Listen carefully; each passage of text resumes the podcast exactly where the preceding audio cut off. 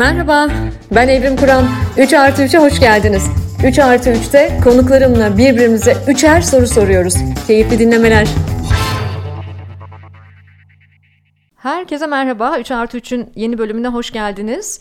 Efendim seçimlere yani daha doğrusu Cumhuriyet tarihinin en önemli seçimine bence en önemli seçimine 13 gün kala konuğum bir milletvekili adayı bir gazeteci, yazar, e, hali hazırda da bir milletvekili zaten. Ama bunların hepsinin ötesinde benim çok sevgili arkadaşım Ahmet Şık. Ahmet 3 artı 3'e hoş geldin. Hoş bulduk, teşekkür ederim. Öncelikle çok teşekkür ediyorum. E, çok hengameli ve çok az zamanınızın olduğu bir dönemde bana zaman ayırdın, geldin. Ben teşekkür ediyorum. Ee, çok da fırsat bulamıyoruz aslında bir görünürlük açısından. Ee, çünkü ambargoluyuz yani.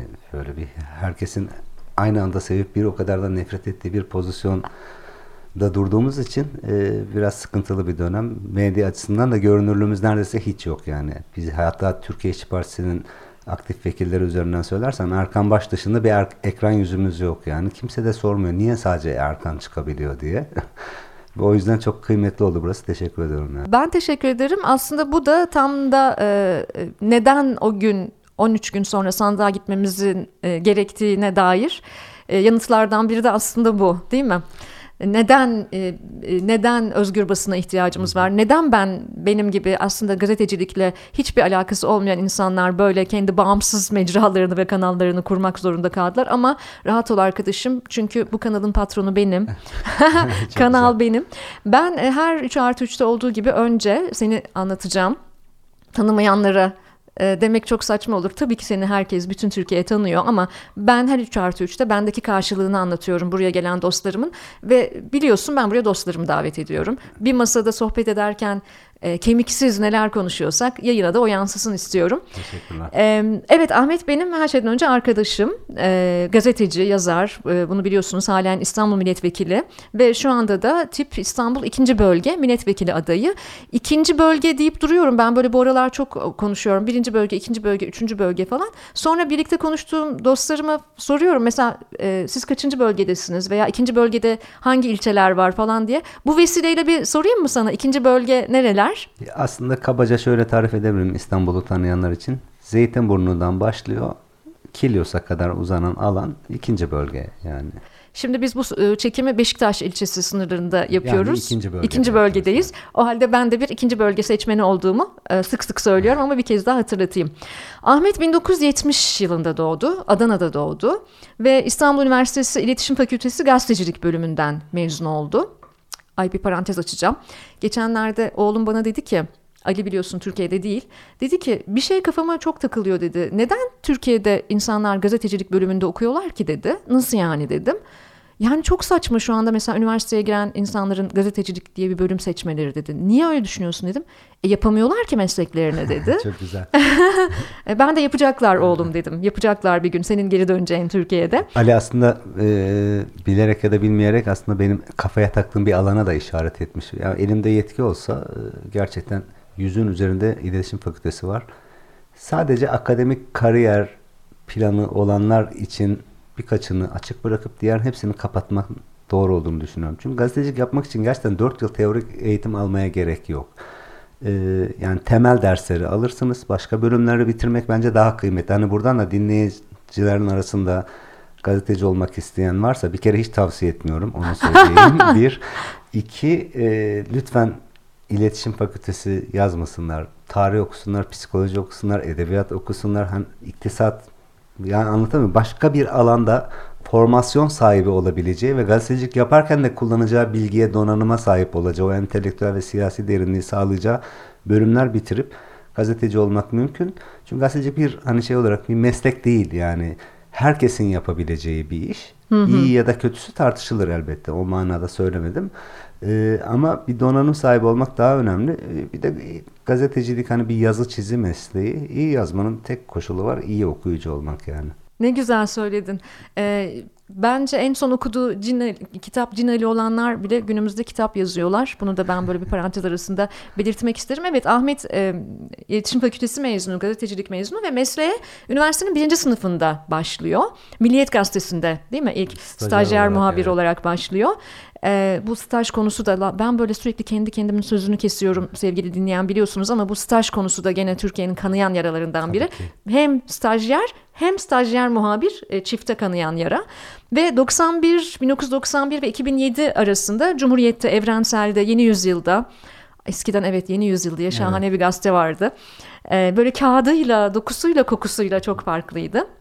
E, buralarda e, muhabirlik yapıyor. Var. Radikal'de e, çalışıyor. E, Nokta diye şahane bir dergi vardı. İşte biz 90'larda e, siyasetle, sosyolojiyle ilgili insanlar, çocuklar o Nokta dergileriyle büyüdük bence. E, Reuters'de e, foto muhabir olarak da, Reuters Haber Ajansı'nda foto muhabir olarak da çalışıyor. Ve e, 2005 yılında Radikal'de, Radikal gazetesinde çalışırken e, işten çıkarılıyor. Doğan Sadece grubuna. işten değil, sektörden. Sektörden de çıkarılıyor. Doğan grubuna bir alacak davası açıyor.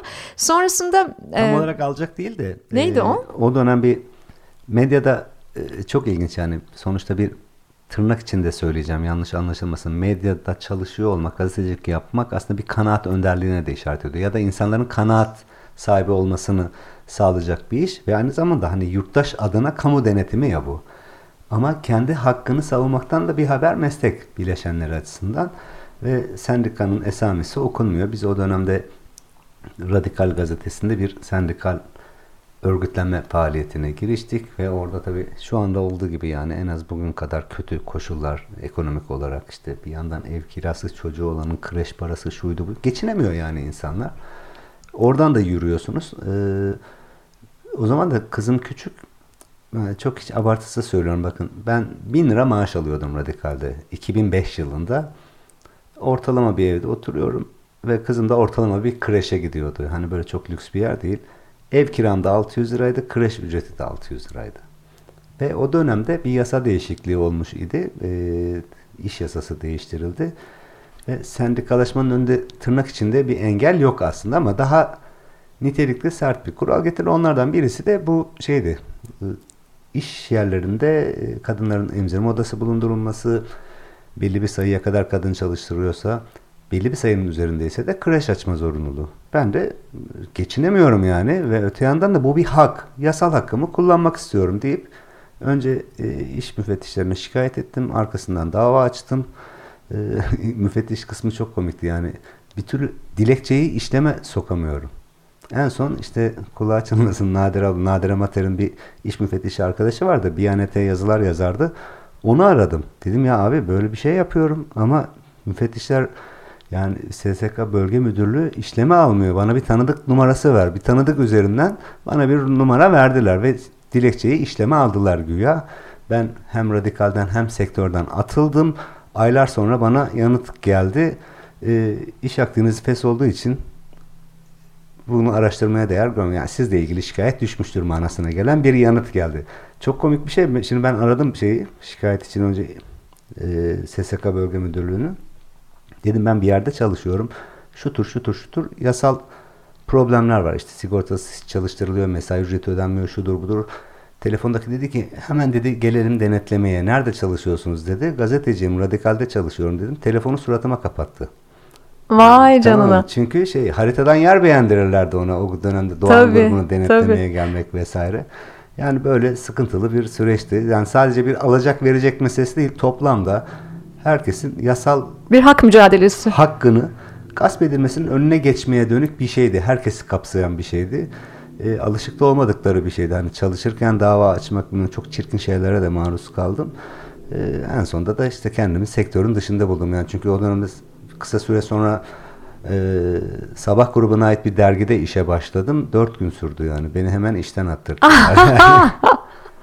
Efendim siz gene de e, hak mücadelesinden vazgeçmeyin sevgili dinleyen. Çünkü tam da bu sebeplerle zaten bizim 14 Mayıs'ta sandığa doğru yol almamız gerekecek. Evet e, e, sonrasında e, Hrant Dink suikasti sonrasında noktada yayınlanan e, bir röportajı vardı. Asker iç güvenlikten elini çekmeli başlıklı röportajı ve e, hayata dönüş operasyonlarının yıl dönümünde Bayrampaşa cezaevinin kadın koğuşundan sağ kurtulan Münevver Köz'le yapılan Bayrampaşa'da o gün başlıklı da bir söyleşisi vardı Ahmet'in. Bunları özellikle söylemek istedim çünkü e, bu işler yaptığı bu üretimler nedeniyle Türk Ceza Kanunu'nun 301. maddesinden yargılandı. Evet.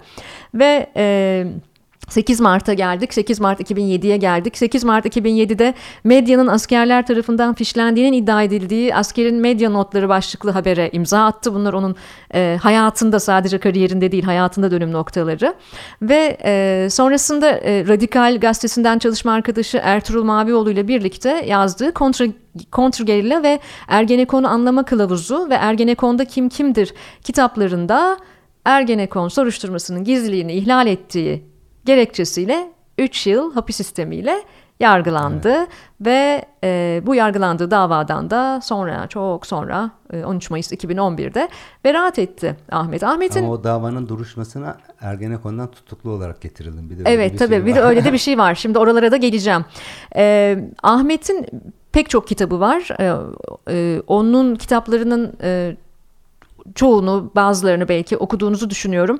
E, ama okuyun yani e, okuyun çünkü hmm, nasıl bir e, gazeteci diye tanımlayayım onu ama e, Ahmet e, soruşturmacı gazeteci mi deniyor artık bunlara?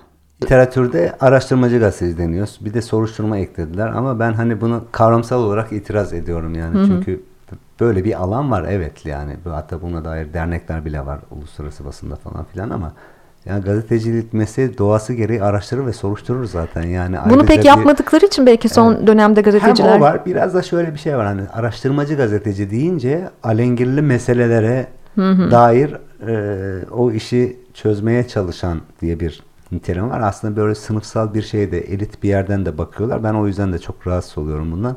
Ama hani literatür diliyle konuşalım. Evet araştırmacı gazetecilik diye bir şey var. E, ve maalesef Türkiye'de yok. Kendimi de dahil ederek söylüyorum. Bakın ben Uğur Mumcu öldürüldüğünde e, Cumhuriyet Gazetesi'nde çalışıyordum 93. O zamanlar telex kullanırdık. Şimdi senin de işin de gereği çok da aşina olduğun bir kuşak telex'in ne olduğunu bilmez yani.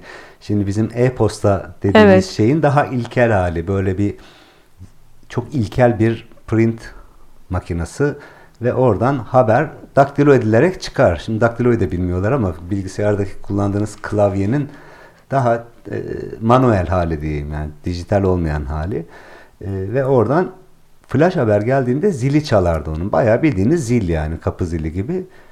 Uğur abi öldürüldüğünde işte tabii telex sürekli zil çalıyor falan. Biz de haberleri çekip alıyoruz. E, Fransız haber ajansının başlığı şu idi. Türkiye'de araştırmacı gazeteciliğin sonu diyordu. Ama bu kadar hmm. doğru bir tespit içeren bir başlık olamaz yani. Çünkü Uğur ile bitti o iş. Sonu muydu Her, sence gerçekten? Bence evet. Yani şu nedenle söylüyorum. Uğur gerçekten çok özel birisi yani. Bir hem de hukuk eğitimi almış bir gazeteci olarak. Evet. Yani bakın onun şöyle bir anısı var. Bu Papa Mafya Ağaca kitabını yazarken İtalya'ya gidiyor.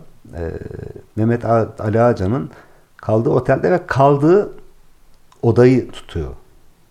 Vay. Kapanıyor odaya günlerce. Niye burada kaldı? Özel bir nedeni olabilir miydi?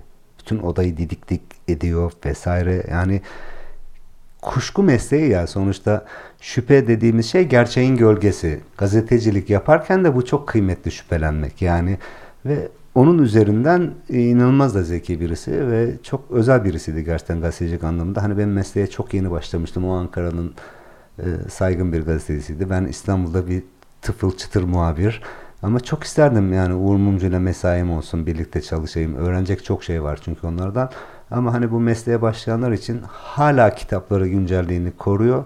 Ve gerçekten gazetecilik nasıl yapılırın özeti o kitapların her birisi. Ee, ve evet maalesef Uğur Mumcu ile bitti. Tekil örnekleri var mı? Var. Hani arkadaşlarımı, meslektaşlarımı küçümsemek için söylemiyorum bunu. İyi gazetecilik örnekleri çıkıyor ama hı hı.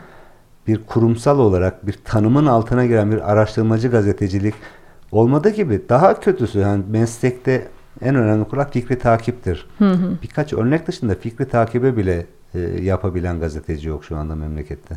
Ama sen kendini gazeteci olarak tanımlıyorsun değil mi Tabii hala? ki. Yani Sen gazetecisin. Tek, eğer beni nedir diye tanımlarsanız sadece gazeteci denmesini tercih ederim. Yani. Bu önemli çünkü e, benim için gazeteci yazarsın. E, benim için e, belki de ben araştırmacı olduğum için o araştırmacı gazetecilik kimliği ayrı bir önemli, ayrı bir tadı var. E, evet ben lise son öğrencisiydim e, Uğur Mumcu katledildiğinde. E, ve Ankara'da yaşayan bir lise son öğrencisiydim yani ee, özellikle Ankaralıların 90'larda Ankara'da yaşamış olanların belki daha başka bir belleği vardır Uğur Mumcu ile ilgili. Ee, ama isterim ki o belleksizlik olmasın. Kuşaktan kuşağa aktarılsın. O yüzden buradan UMAG'ı bir analım. Evet. Ee, ve bence her evde, her evin kütüphanesinde. UMAG, Uğur Mumcu Araştırmacı Gazetecilik Vakfı. Yani, evet. E, Uğur Mumcu Araştırmacı Gazetecilik Vakfı'nı Çok da buradan. akademisyen arkadaşlarımız evet, var yönetiminde. Analım. UMAG'ın e, işlerini takip edebilirsiniz sevgili dinleyen. Bir de Uğur Mumcu'nun kitaplarını oradan edinebilirsiniz. Evet. E, ve bence her evin kütüphanesinde, her çocuk büyüyen evin kütüphanesinde özellikle bunlar olmalı. E, senin de az uz kitabın yok. Ergenekon'da kim kimdir? Ertuğrul Mavioğlu ile birlikte. Kontrgerilla ve Ergenekon'u anlama kılavuzu yine Mavioğlu ile birlikte. Dokunan Yanar. Dokunan Yanar'ı nasıl okumuştum ilk biliyor musun? Bilgisayarda. İnternetten. Niye öyleydi? Onu, onu bence sormalısın. Çok güzel bir hikaye. O. Evet. Anlatmam lazım. Yani. Bilgisayarda, in, e, internetten, bilgisayardan e, mailler var evet. o zaman birbirimize. Yani bence o yıllara yapılmış en iyi sivil itaatsizlik eylemlerinden biri. Kesinlikle öyle. Hepimiz çok fazla da katkı sunan evet. Sana da teşekkür edeyim. Yani. Hepimiz bilgisayardan evet. okuduk heyecanla. Niye bilgisayardan okumak zorunda kaldık? Sen söyle. E, çünkü kitabı elinde bulunduran herkes terörist ilan edilmişti. Tutuklanma tehdidi vardı. O dönemin e, maalesef hiç hak etmediği bir biçimde en dürüst savcısı olarak nitelenen Zekeriya Öz tarafına yani yargıdaki Fethullahçı örgütlenmenin hedef gösterdiği bir şeydi. Neyse konuşulur bunlar yani evet. çok özel günlerdi yani. Evet evet. Ee, sonra Pusu devletin yeni sahipleri. O da tutuklanma sürecimi anlatıyor. O da o süreci anlatıyor. Gene Türkiye'nin toplumsal belleği açısından çok kıymetli işler bunlar. Paralel yürüdük biz bu yollarda. Ee, İmamın ordusu ve e, en son çoklu yazarlı kitabınız Duvar. Evet. Sedat Peker'in itiraf, ifşaat ve iddialarına ilişkin e, araştırma raporunuzu evet. anlattığınız e, Bahadır Özgür, Ertuğrul Mavioğlu, Hakkı Özdal, Timur Soykan'la beraber e, ortaya koyduğunuz evet. bir eserdi bu da. E, bir sürü de ödüllerin var yani bunları da e, saymadan geçemem. 1994-2017 arası e, benim elimde senin ödüller listem var. Tabii ki hepsi çok kıymetli. Ama bazıları belki de senin için daha kıymetlidir evet. bilmiyorum. Sanırım bir tanesi senin için acayip kıymetli. Hangisi o? Tahmin ettiğin tabii ki. Yani e, her şeyden önce arkadaşımın adına yani Metin Göktepe adına verilmiş ödüllerin her biri çok kıymetli. Her kim kazanıyorsa onu çok kıymetli. Çünkü Metin Gök yani Türkiye'de zaten gazetecinin handikapı bu. E, başınıza kötü bir şey gelirse ya adınıza bir e, haber ya da fotoğraf ödüllü yarışma e, şey bir yarışmanın konusu olursunuz. Bir ödül jürisinde isminiz anılır e, ya da parka caddeye isminiz verilir. O kadar. Yani mesela Türkiye'de kaç tane Uğur Parkı, meydanı ya da sokağı var bir düşünelim. Yani ama orada kalıyor. Yani bir Evet. E, ama hani bu bir gazetecilik ödülüne ismini yazdırmak ve o isimle ödül almak tabii ki benim için çok önemli. Yani bir kere Hani Metin üniversite döneminden arkadaşım idi. Mesleğe ilk başladığında ben Cumhuriyet'te çalışıyordum. Hani bir, birkaç yıl arayla başladık. Ee, bende de yarası çok derindir yani. O yüzden e, Evet. Şey Öyle. Ben de e, ben de Metin'le ilgili şöyle bir şey söylemek isterim. Hayatımda izlediğim ilk duruşma Afyon'da Metin Göktepe'nin ilk duruşmasıdır. E, ben Ankara'da üniversite öğrencisi bir genç kızım ve e, Afyon'da duruşma görülecek. Ama nasıl soğuk hatırlarsın o günü belki. Buz gibi bir Afyon. Tabii ki. Buz içinde her yer. Gidiyorum. Ve ilk duruşma bu ve ilk duruşma çok önemli. Ee, orada bir kamuoyu yaratılması da tabii ki çok önemli. Ee, ve ben işte 18, 19, 20 belki 20 değildim bilmiyorum. Ee, hayatımda ilk defa bir spor salonunda duruşma izledim. Ee, bence benim hayatımın kalan kısmını çok şekillendiren, hayata bakışımı çok şekillendiren bir deneyim oldu. O yüzden e, gençlere buradan seslenmek istiyorum. Duruşmaları izleyin. Evet. Duruşma izlemek önemli. Yaşadığımız çağ ya da siyasal iklimi anlamak açısından o tür davalar çok önemli bir yer tutuyor. Onunla ilgili çok ilginç böyle hayatımda tesadüfler var. Yani şimdi e, Metin'le bir başka bir yoldaşlık ilişkimiz var. E, arkadaşlık ilişkimiz var. Meslektaş ilişkimiz var ve çok acı bir şeyle aramızdan çekilip alındı. Afyon'daki duruşmalarda e, o günün o dönemin yargısına göre gerçi bu dönemden daha iyiydi bakın çok açık söyleyeyim. En azından tekil örnekleriyle bir asgari hukuk rejiminden bahsedebileceğimiz örnekler oluyordu. Oradaki hakimlerden biri polisler lehine olmayan bir karar verdi. Lehine derken hukuku uyguladı yani. Hı hı. Sonra onlara tabii haddini bildirdiler. Karı koca sürdüler bu insanları oradan. Ee, hala aktifse de adını vermek istemiyorum ama yani her neyse Fatma Hanım, Fatma Uçar. Sonra ben işte mesleğe devam ettim. İki kez tutuklandım. Ee, çok ironik tabii Türkiye'deki siyasal iklim ve yargının bir özeti gibi tutuklanma gerekçem yani. Önce Ergenekoncu olmakla suçlandım. Sonra FETÖ'cü olmakla suçlandım. Erkenin, Ergenekoncu olmaktan beraat ettiğim duruşmaya FETÖ'cüyken tutuklu olarak getirildim falan filan.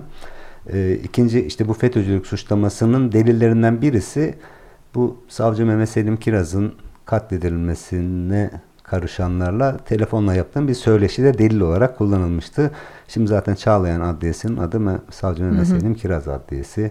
İçeride de Savcı Mehmet Selim Kiraz, e, Şehit Savcı Mehmet Selim Kiraz konferans salonu var. Ve sonra ben vekil adayı oldum.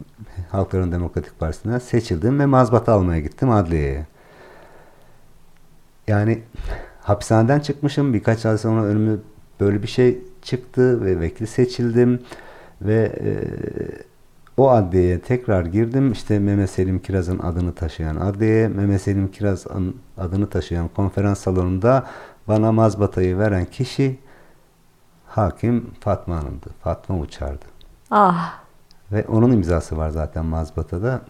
Size de bunu bana vermek çok yakıştı, çok sevindim dedi. Yani çok duygulandım yani çünkü e, iki tane ölüm var. Iç, ikimiz de içindeyiz. Hani iki ölümü de savunacak bir pozisyon olamaz zaten. Yani e, böyle ilginç böyle hani Metin Göktepe adının ve evet. mesleğin bir şekilde bizi takip ettiği bir süreç yani o.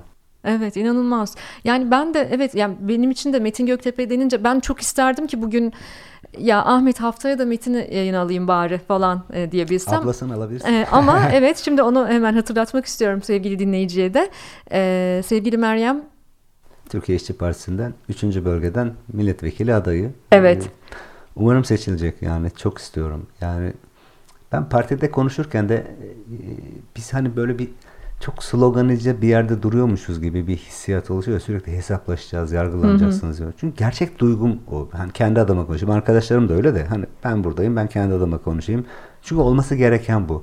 Çünkü herkesin evrensel hukuk normlarının etik ilke kabul edildiği bir yargı mekanizmasının önünde hesap vermesini istiyorum. Suça karışan her kimse.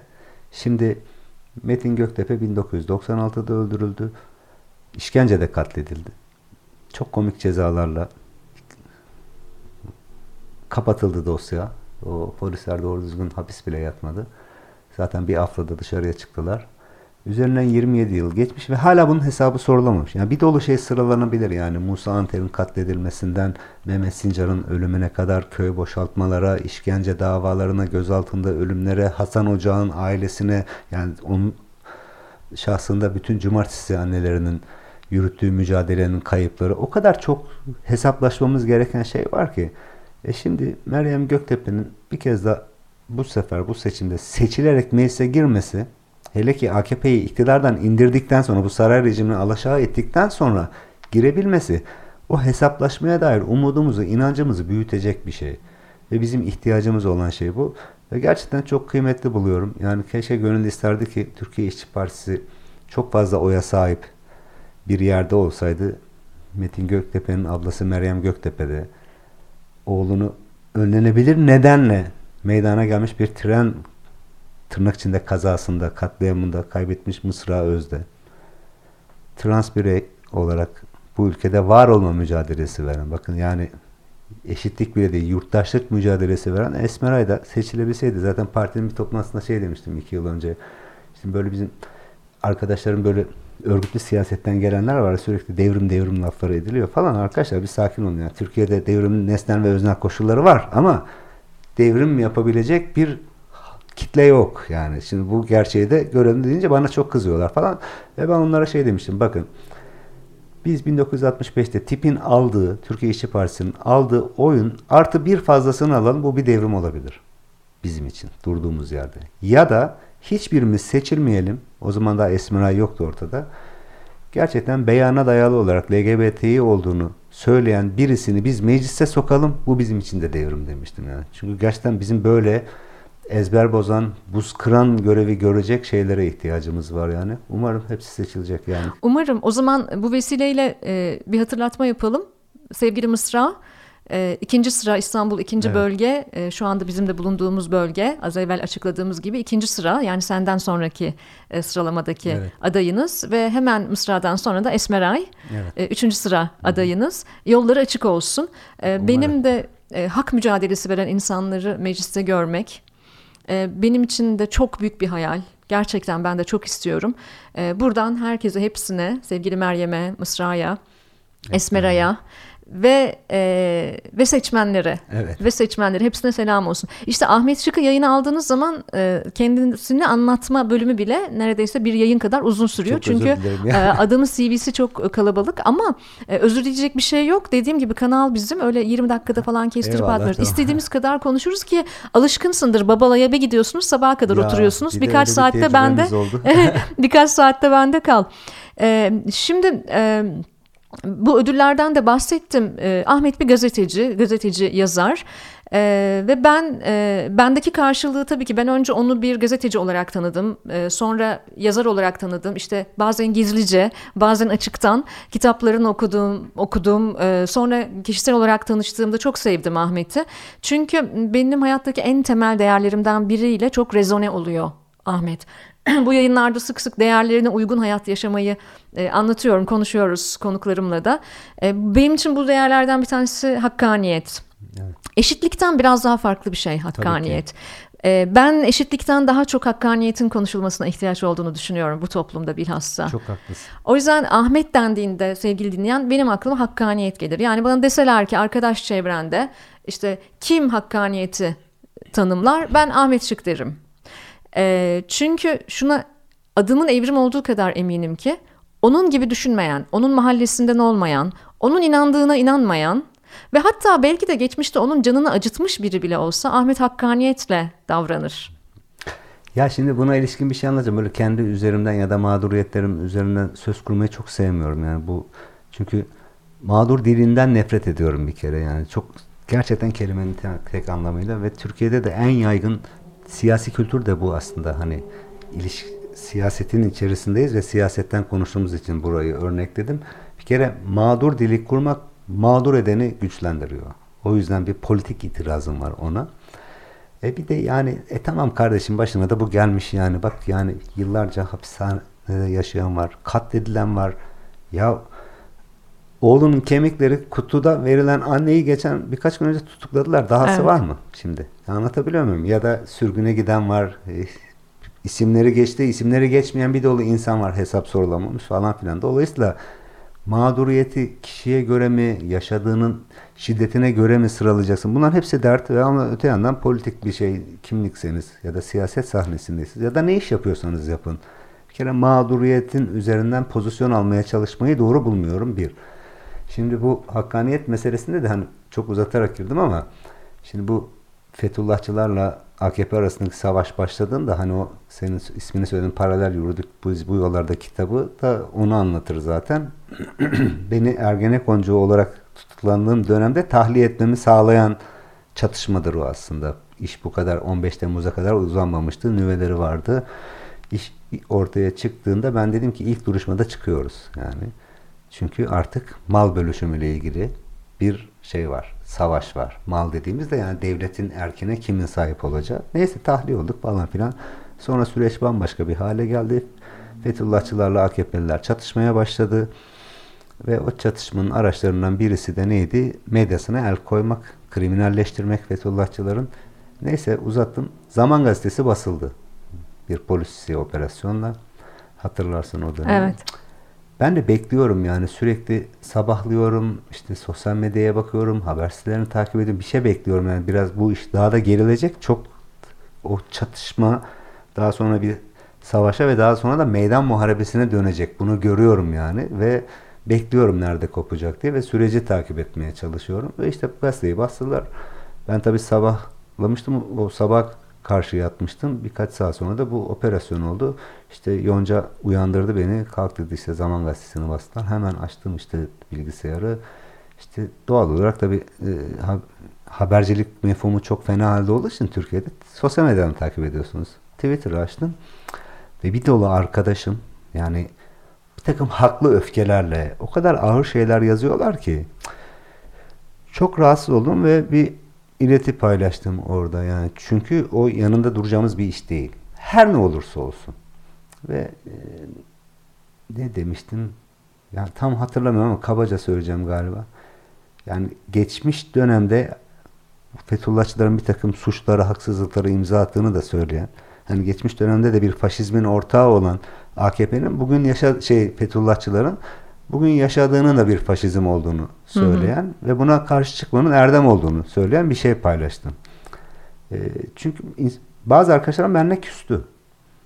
E, ya bunlar seni hapsetti nasıl böyle şey yazarsın? Hani çok özür diliyorum dinleyicilerden kendimi övmeye çalışmıyorum öyle anlaşılmasın. Sadece prensipli olmanın, ilkeye sahip çıkmanın kıymetli olduğunu söylemeye çalışıyorum. Yanlış insanlar için de doğru sözcükleri kullanabiliriz yani. Ben dedim ki onlara ben Fethullahçılara sahip çıkmıyorum, mesleğime sahip çıkıyorum. Çünkü bugün Zaman Gazetesi'ni basıyorlarsa yarın Cumhuriyeti Evrenseli Yeni Yaşam Gazetesi'ni basacaklar. Hürriyeti de basacaklar. Ve o zaman itiraz edecek, sesini çıkaracak da kimse kalmayabilir demiştim. E, maalesef ve öyle gamlı de, baykuş olma hali var. Evet. ve öyle oldu. de oldu. Ve öyle de oldu. Ee, bir çok güzel bağladın. Çünkü birinci sorun buradan geliyor.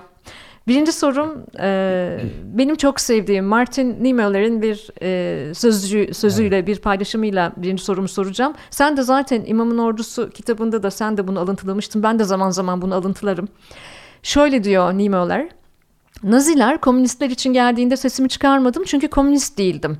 Sosyal demokratları içeri tıktıklarında sesimi çıkarmadım çünkü sosyal demokrat değildim. Sonra sendikacılar için geldiler. Bir şey söylemedim çünkü sendikacı değildim benim için geldiklerinde sesini çıkaracak kimse kalmamıştı. E, Ahmet ses çıkaran bir adamsın sen. Az evvel çok da güzel örneklediğin gibi e, haksızlığa uğramış e, her grup, her birey, her kitle için sesini çıkarabilecek bir adamsın, çıkaran bir adamsın. Onun için hakkaniyetle tanımlıyorum ben de seni. E, niye sesimizi çıkaramıyoruz ve hep mi böyle sesimizi çıkaramıyorduk da yoksa hani bütün e, bazen şöyle diyorum biliyor musun hakkaniyete çok değer verdiğim için de yani biz 21 yıldır mı sadece sesimizi çıkaramıyoruz? Maalesef değil. Zaten ben hani AKP'yi 21 yılı aşkındır iktidardalar. Hiçbir zaman da tek başına iktidar olduğunu düşünmüyorum. Hep bir koalisyon oldu. Evet seçimlerde en çok oyu alan parti olarak karşımızdaydı ama yanına mutlaka bir koalisyon ortağı vardı. Bu ilk seçildiği dönemde çok geniş tabanlı bir koalisyondu. İçinde oy veren solcuları da vardı. Liberal diye anılan ve şu an nefret öznesi haline getirilen ekip de vardı. Sağcılar, geleneksel sağcılar, merkez sağcılar bir dolu insan vardı. Sonra ortaklık Fethullahçılarla koalisyona döndü. Ee, daha sonra aralarındaki çatışma oldu. Şimdi de işte MHP ve ulusalcı bir kanatta devam ediyorlar. Ee, ve en büyük avantajları aslında bu sinisizm yani bundan beslenme hali, toplumu sürekli hı hı. baskılamak vesaire falan filan. Şimdi bu ikinci benim bir yargı dönemim şey ya iki tane milat var ya birisi ben Ergenekoncuyken diye lafa başlıyorum. Bir de ben FETÖ'cüyken diye başlıyorum. Tutuklanmadan önce Cumhuriyet Operasyonu'ndan bahsediyorum. Ee, Hilmi Hacaloğlu benimle bir söyleşi yaptı Cumhuriyet Gazetesi'nin içerisinde. Çünkü ben iki ay sonra tutuklanmıştım o dosyada. Bana dedi ki işte ya sen cesur musun? Niye sürekli böyle sert konuşuyorsun falan. Dedim ki ya ben cesur, cesur falan değilim. Benim de korkularım var. Yani gerçekten de öyle. Her insan korkar. Korkmak çok insani bir duygu bir kere her şeyden önce. Ne güzel söyledin. Benim de Cesaret zaten korkuya rağmen yürüyebilmek evet, değil mi? Yani öyle ahmak bir cesaret gösterisi falan değil. Yitireceğini bilmene rağmen yanlış olana yanlış demekte ısrar etmeye çalışıyorum ama sesimin çok duyuluyor olmasının nedeni ben cesur olduğumdan ya da çok konuştuğumdan değil. Sizin konuşmamanız nedeniyle. Hı hı. Çünkü ben sizin sesinizi duyamıyorum. Sadece bu sessizlikte benim sesim duyulmuş oluyor. Ve burada ciddi bir sinisizmden, toplumsal çözülmeden, muhalefetteki toplumsal dağınıklıktan ve e, konforunu bozamayacak denli endişeli olmaktan. Ha, bu da anlaşılabilir bir şey ama konfor düşkünlüğünü eleştiren bir şey söylemeye çalışıyorum. Şimdi dinleyicilerin bazıları kızabilir ama maalesef özetimiz bu. Şimdi Gezi davasından sonra e, adliyenin önünde bir konuşma yaptım o ceza çıktıktan sonra ve benim için hiç sürpriz de değildi. Ve hani açıkça da söyleyeyim Can Atalay'la bizim hukukumuz bir kardeşlik hukuku yani. E, hem avukatımdır, hem yoldaşımdır, hem sırdaşımdır, hem arkadaşımdır. E, her birini tanıyorum sanıkların ya da tutuklananların. E, ve çok canımı acıttı.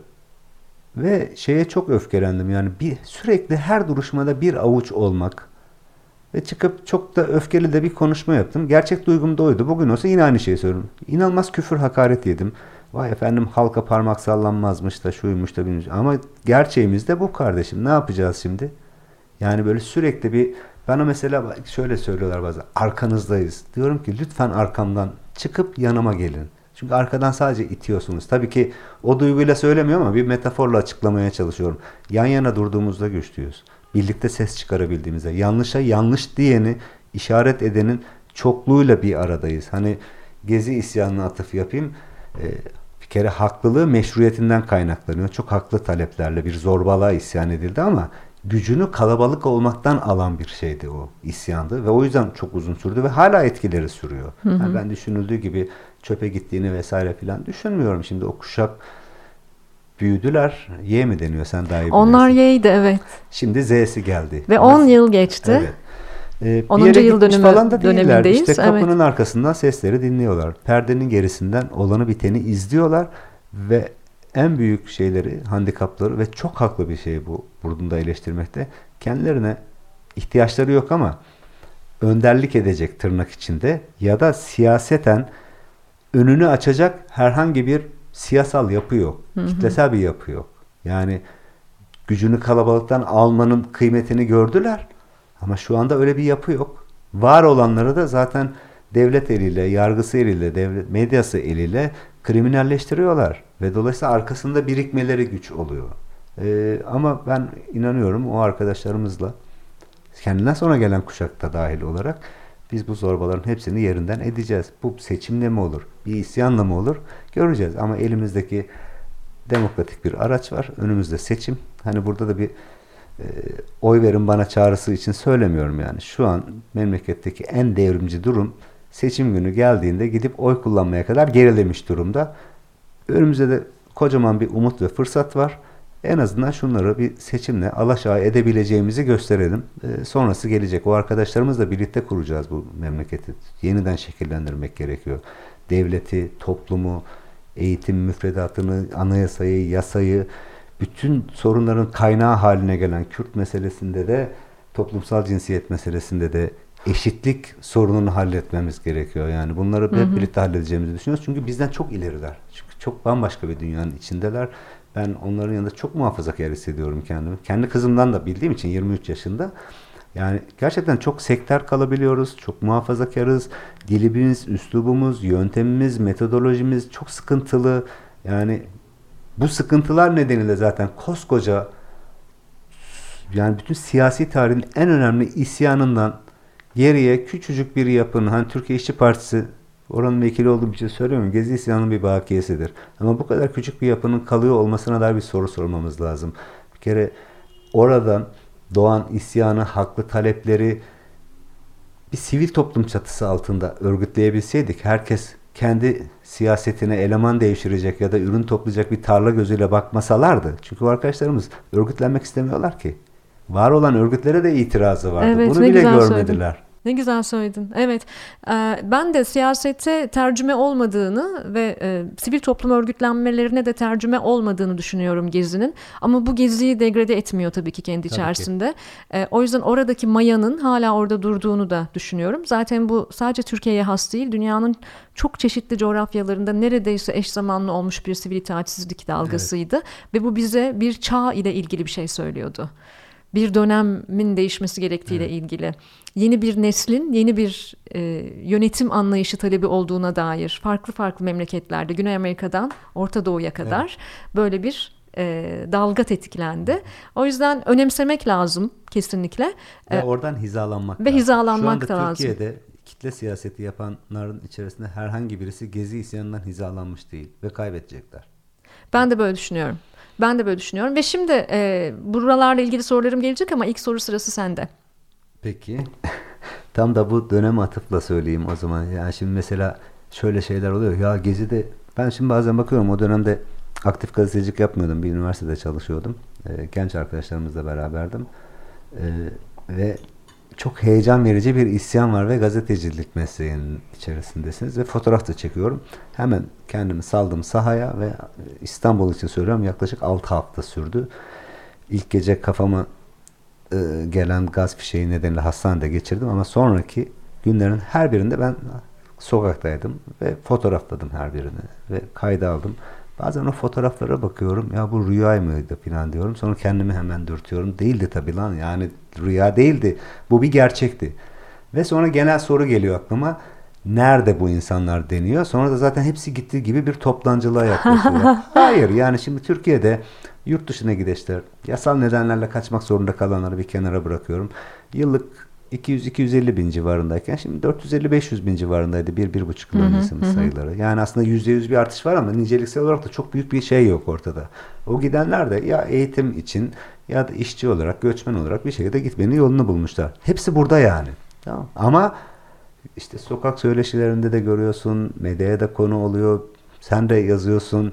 Herkeste bir gitme arzusu var. Şimdi herkes giderken ve gitmek istediği çok refah seviyesi yüksek bir ülkedeydin. Kanada'daydın. Sen geri döndün. Ya. tamam. Neden? Evet. E, üstelik de e, kalbim kırık biraz gitmiştim gibi hatırlıyorum. Yani öyle hatırlıyorum. Geziden sonra e, 6 yıl yaşadım Kanada'da. Ee, ve gerçekten benim değerlerimle çok örtüşen unsurların olduğu bir ülke. İşte çeşitlilik, kapsayıcılık, hakkaniyet anlamında e, bir dolu çok güzel uygulamaların olduğu, işte çocuk yetiştirmek için çok ideal bir ülke, ne bileyim 50 yaşında yeni bir kariyere başlayabilmek için çok güzel bir ülke. E, herkesin ama herkesin sıraya gireceğini, herkesin ama herkesin yasalara uyduğunu, herkesin ama herkesin vergisini ödediğini bildiğin bir ülke de bana rahat battı. Çünkü ben e, gittikten sonra Araf'ta kaldım. Yani Kanadalı değildim ve hiçbir zaman Kanadalı olamadım. E, ama artık e, Türkiye'yi de uzaktan izleyen e, ve e, Türkiye'de de olmayan, Türkiye'de de evi barkı falan olmayan biri olarak arada kaldım. E, geçer diye ümit ettim. Ve e, göç, oradaki göçmen kitlenin yani hem orada e, mülteci olarak gitmiş ya da göçmen olarak gitmiş e, çok farklı kitlelerden dostlarımla e, yakın ilişkiler kurdum ve hepsine ilk bir yıl şunu sordum. Tam olarak ne kadar sürdü adaptasyonunuz diye. Çünkü ben iki yıl diye gitmiştim hesaplarken. iki yıla alışırım demiştim. Ve hepsi bana beş yıl dedi. Beş yıl ve benim kafamda böyle bir beş yıl oluşmaya başladı. Ben zannediyorum ki beşinci yıl her şey bitecek. Bitecek her şey. Zaten bir de böyle araştırmacılık var ya Serde. Her şey istatistiksel olarak evet. ele alma böyle. tamam o zaman 5 yıl sonra geçecek falan. Zaten e, Ama bir... handikapın şu siyasetle, memleket geleceğiyle ve politikayla ilgili birisin ve gittiğinde kopmama nedeni o 5 yıl 25 yıla kadar sürekli elde telefon. Sürekli.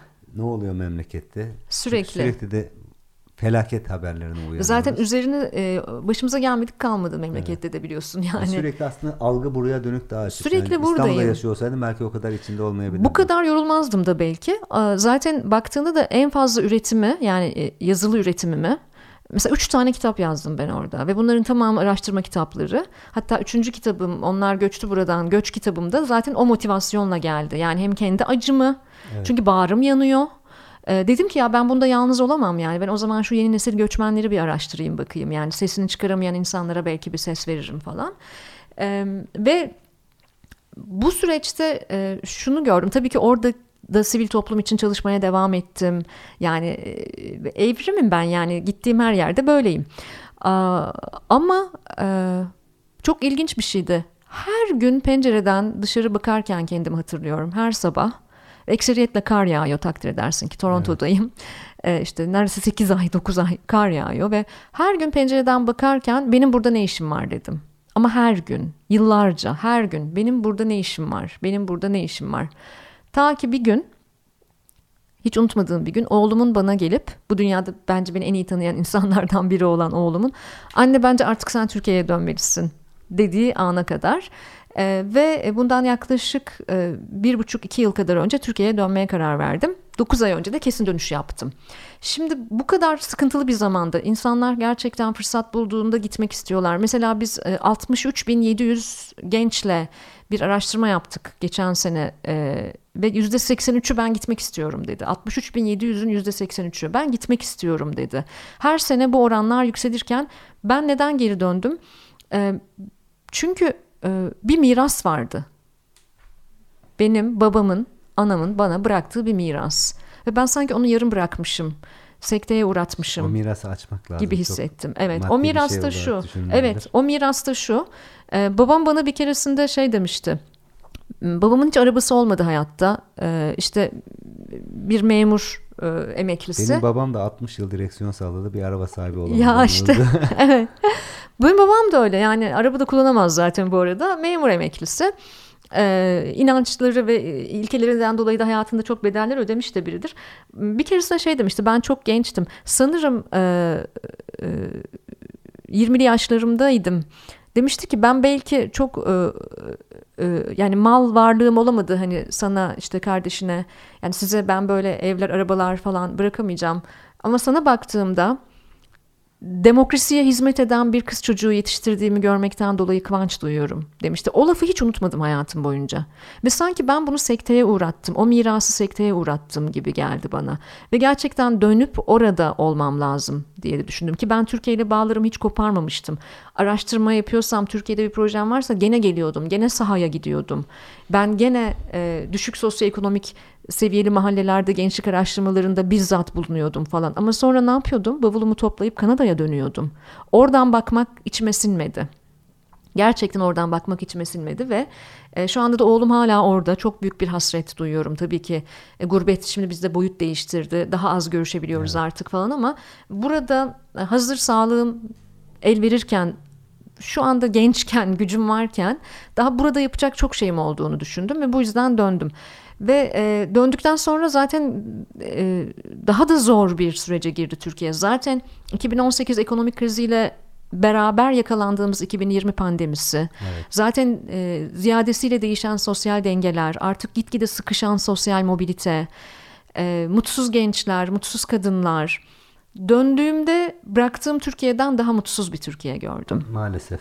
Yani aslında bizim biraz kuşakla da ilgili bir şey olabilir. Ona sen daha iyi yanıt verirsin ama ya e, aramızda biraz yaş farkı var ama benzer bir kuşaktan geldik. Kavafis'in kent şiiri var ya. Yani o çok Ah sorma evet. Çok iyi anlatıyor. Hani başka diyarlara, başka denizlere giderim dedin diye başlar şiir. Ve devamında der ki yeni ülkeler bulamayacaksın, bulamayacaksın yeni denizler.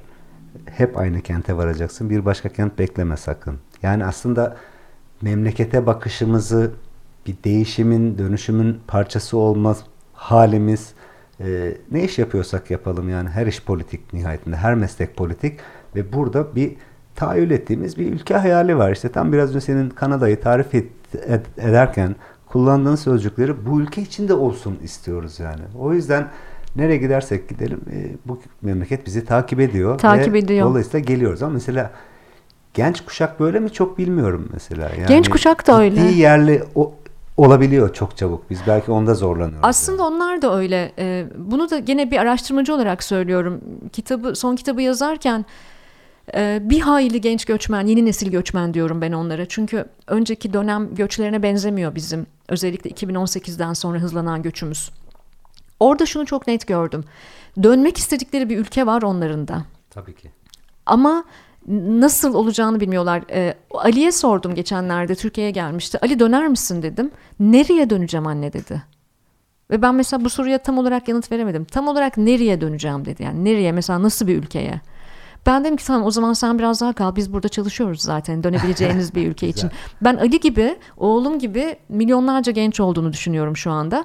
Ve dönmek istediklerini de dönmek istediklerini de düşünüyorum. Ama bak çok basit bir örnek vereyim mi sana? Minnacık bir örnek. Ben bir tane deniz yıldızını bile kıyıya vurmuş bir tek deniz yıldızını denize tekrar atabildiğimizde bunun da bir devrimi tetikleyebileceğini, bir kelebek etkisini tetikleyebileceğini düşünüyorum. Çok basit bir şey söyleyeyim sana. Mesela ben e, Kanada'da yaşadığım yıllarda Ali ortaokuldaydı galiba.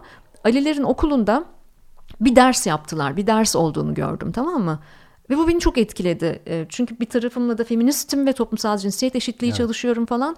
E, Next Gen Men diye e, yeni jenerasyon erkekler diye bir ders veriyorlardı bizim çocuklara. Güzel. Bu beni acayip etkiledi. Sonra bu dersi sadece vermekle kalmıyorlar. Dersi veren grup bir grup bir grup sosyal girişimci veriyor bu arada bu dersi okula gelip.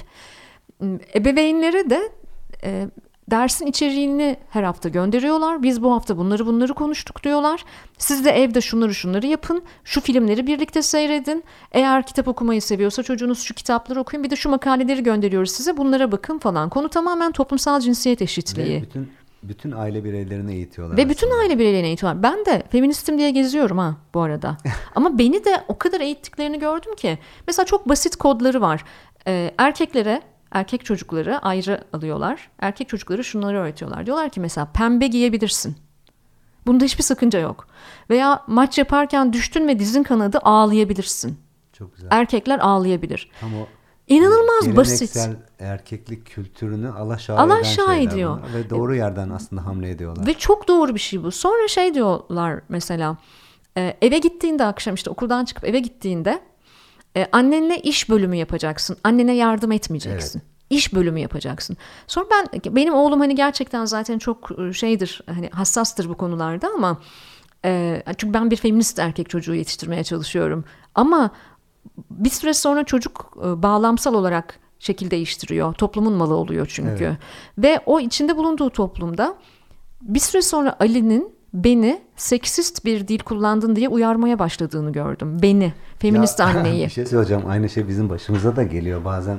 Şimdi Yonca zaten feminist daha önce örgütlü bir feminist. Evet. Sosyalist feminist kolektif vardı. Sonra dağıldılar başka gerekçelerle. Oranın içerisinde yani Mina büyürken e, Yonca var evde. E, iş bölümü yapan da bir babası var. Öyle tarif edeyim.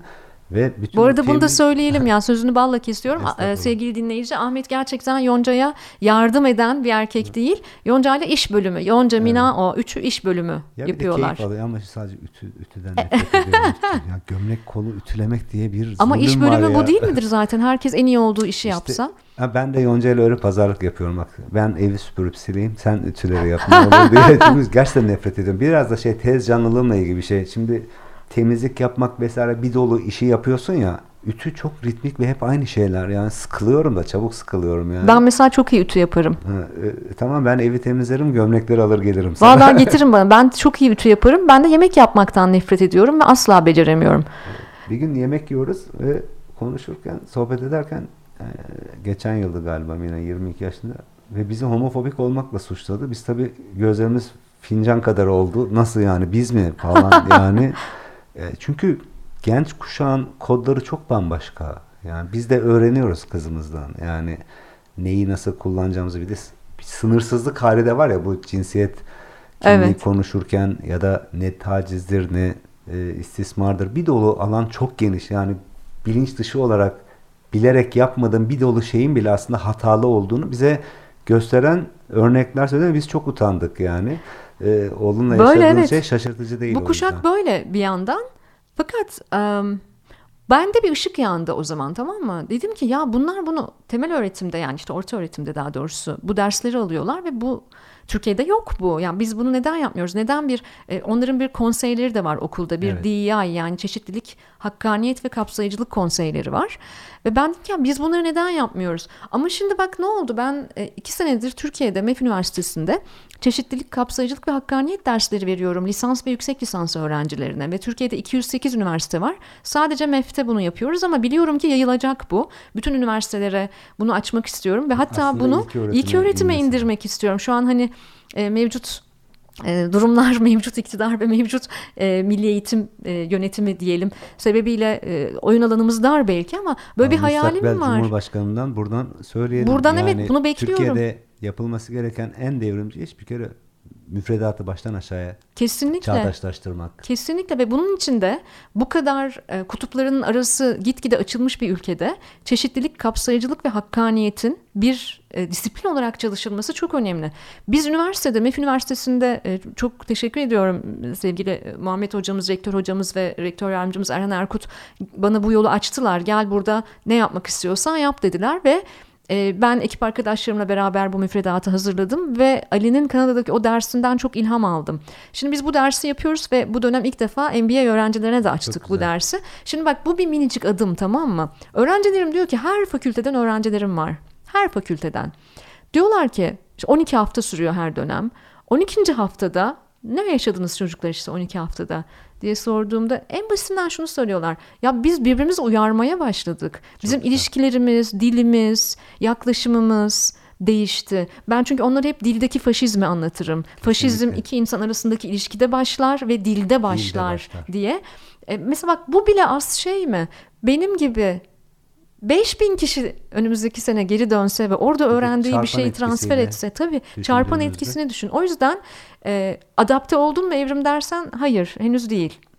Henüz değil çünkü ben hala e, 6 yıl orada yaşamış olmanın etkisiyle e, zaten hani kurallara uyan biriydim ama daha bir e, daha bir Orta Doğuluydum gitmeden evet. önce. Şimdi ama... sıraya gir, girdiğimde sırada önüme geçiyorlar hep ve çok zorlanıyorum yani. Şeyde bu depremden sonra e, yurt dışında ki akademisyenlerin bazı Twitter iletileri önüme düştü. E, çok yaralanmış bir şekilde aslında bahsediyorlardı. Çok da anlamaya çalıştım onu. Anlamaya anlamaya zorladım kendimi. Yani çok haklı bir şeydi. Yani çok ağır bir şey yaşadık biz bu depremde. Çok fazla insan etkilendi. E, bir kere yani deprem bölgesinde olmasam bile o televizyon ekranlarından e, oturma odana, yatak odana girdi o görüntüler, o acı birisi şey yazmıştı. Bir, birkaçı da yazmıştı ama öz otel olarak şöyle diyor. Ya işte on, bilmem kaç yıldır Amerika'dayım ya da Avrupa'da bir ülkedeyim. Bir tek insan bana geçmiş olsun demedi. Yani evet. Bir acıyla özdeşlik kurmak ki deprem dünyanın her tarafında evet. çok büyük haberdir ve çok da haber olmasına rağmen ya acaba gerçekten buraya mı aitiz ya da burada kalmalı mıyız sorularını soruyorum gibi ve özet olarak böyle şeylerle sorgulamaya başlamışlardı ve ben o hani bu dönüş hikayeleri falan hani hangi kuşakta olursan o bir şekilde seni etkileyen, evet. kanırtan bir şeyle karşılaşıyorsun. Şimdi onu yazan akademisyen muhtemelen 30'lu yaşlarında. Tabii. E, bizim çok alt kuşağımız e, iyi de bir eğitimin içerisinde. Sosyal çevresi var, evet. entelektüel bir çevresi var. Ama başka bir şey, insan kokusuna dair bir şey söylüyor. Kesinlikle. İnsan kokusu hissetmek istiyorum diyor aslında yani. Bununla ilgili hemen taze bir örnek vereyim. E, depremin üçüncü haftası, üçüncü veya dördüncü haftası Kanada'ya gittim. Ee, özellikle bölgeden çok, e, benim yaşadığım eyalet bölgeden çok göç almış. Özellikle Maraş'tan çok göç almış bir eyalettir. Ve bir süre kaldım orada. dönüşte de bir sürü oradaki dostlarımın hazırladıkları yardımları getirmek zorunda kaldım. Çünkü herkes telaşlı bir şekilde bir şeyler yapmaya çalışıyor ama çok uzak. Ve orada e, gene işte bizim komünitemiz içerisinde bulunduğum günler boyunca insanlar sürekli taziye ziyaretleri yapıyorlardı Ahmet. 8500 kilometre uzakta. Sürekli taziye ziyaretleri. Bir yere her akşam bir yere çorba evet. götürülüyor, bir yere bilmem ne yapılıyor. Dolayısıyla e, vatan dediğin, yurt dediğin, memleket dediğin şey zaten o kadar kalbinde ki çok kilometrelerle ölçülebilir bir şey değil. Ben Türkiye'den ayrılmadan önce ben zaten şu an çok gurbetteyim diyordum. Yani kafaca çok ayrışıyorum, ülkeye çok yabancılaşıyorum. Zaten gurbet budur diyordum. Evet. Ama gittikten sonra e, bunu çok daha rahat e, deneyimlemeye, kavramaya başladım. O yüzden e, her yayında dile getirmeye çalışıyorum. Buradan gidenler sufli hevesler sebebiyle gitmiyorlar. Evet. Daha iyi bir eve oturayım, daha iyi bir arabaya bineyim falan böyle bir şey yok. E, bizim araştırmalarımız da kitabı konu olan araştırmam da şunu çok net gösteriyor. Döner misiniz sorusuna insanlar döneriz ancak ve ancak diye yanıt veriyorlar. Birkaç gün önce yurt dışı sandıklarımız e, çalışmaya başladı, kuruldu. 500 bin kişi oy Evet, şu anda günde. evet, şu anda e, Avrupa'da özellikle çok yoğun bir e, oy kullanma. Kanada biraz daha geriden geliyor, daha geç açıldı. 77 ülkede dinliyorlar bizim bu yayınımızı. Evet. O yüzden e, ben biliyorum ki oradan da bu seçimde rekor bir oy kullanma oranı gelecek. Ya umarım çünkü 3 milyonun üzerinde seçmen var. Ortalama %50'si oy kullanıyor. Ee, ama biraz önce senin bahsettiğin şartlı cümleyi hepsi kuruyor. Döneriz evet. ancak diyen. Evet. Tam da o ancaktan sonra cümle nasıl devam ediyorsa onun değişim için oy kullanmak bir sorumluluk yani gerçekten ve bu sorumluluğu yerine getirmeleri gerekiyor. Yani biraz da şey çok garip de bir denklem var aslında. Hani bu hep klasik örnektir ama işte örneğin işte Almanya'da yaşayanlar orada sosyalist partilere, yeşillere, sol partilere, demokratlara oy verirler. Türkiye'de ise tam aksi yöndekiler. Aslında baktığımızda iki tarafta da bazen rasyonalize edebileceğimiz menfaat yani tırnak içinde menfaatinin peşinde. Orada da hakkını savunanı, burada da hakkını savunanı. Ama buradaki hak savunma meselesi hı hı. bir imtiyazda olma ayrıcalığı maalesef. Yani eşitlikçi bir yerden yaklaşmıyorlar. Ee, ben birçoğunun özellikle kuşaklar değiştikçe bu anlayıştan uzaklaştığını düşünüyorum. O yüzden de oy kullanmalarının çok kıymetli olduğunu çok, düşünüyorum. Çok çok kıymetli. O yüzden de zaman zaman sosyal medyada gördüğüm işte Türkiye'de yaşamayan Türkiye için oy kullanmasın e, tavrının da doğru olmadığını Bence, düşünüyorum bu ya, arada. E, çok saçma. Yani evet. bir yandan o öfkeyi anlıyorum. Ee, hani biraz önce bahsettiğim hakkaniyetli olmamak ya da eşitlikçi hı hı. bir yerden yaklaşmamak üzerinden ama e, sonuçta herkesin bavulu hazır orada. Kesinlikle bunu unutmasınlar.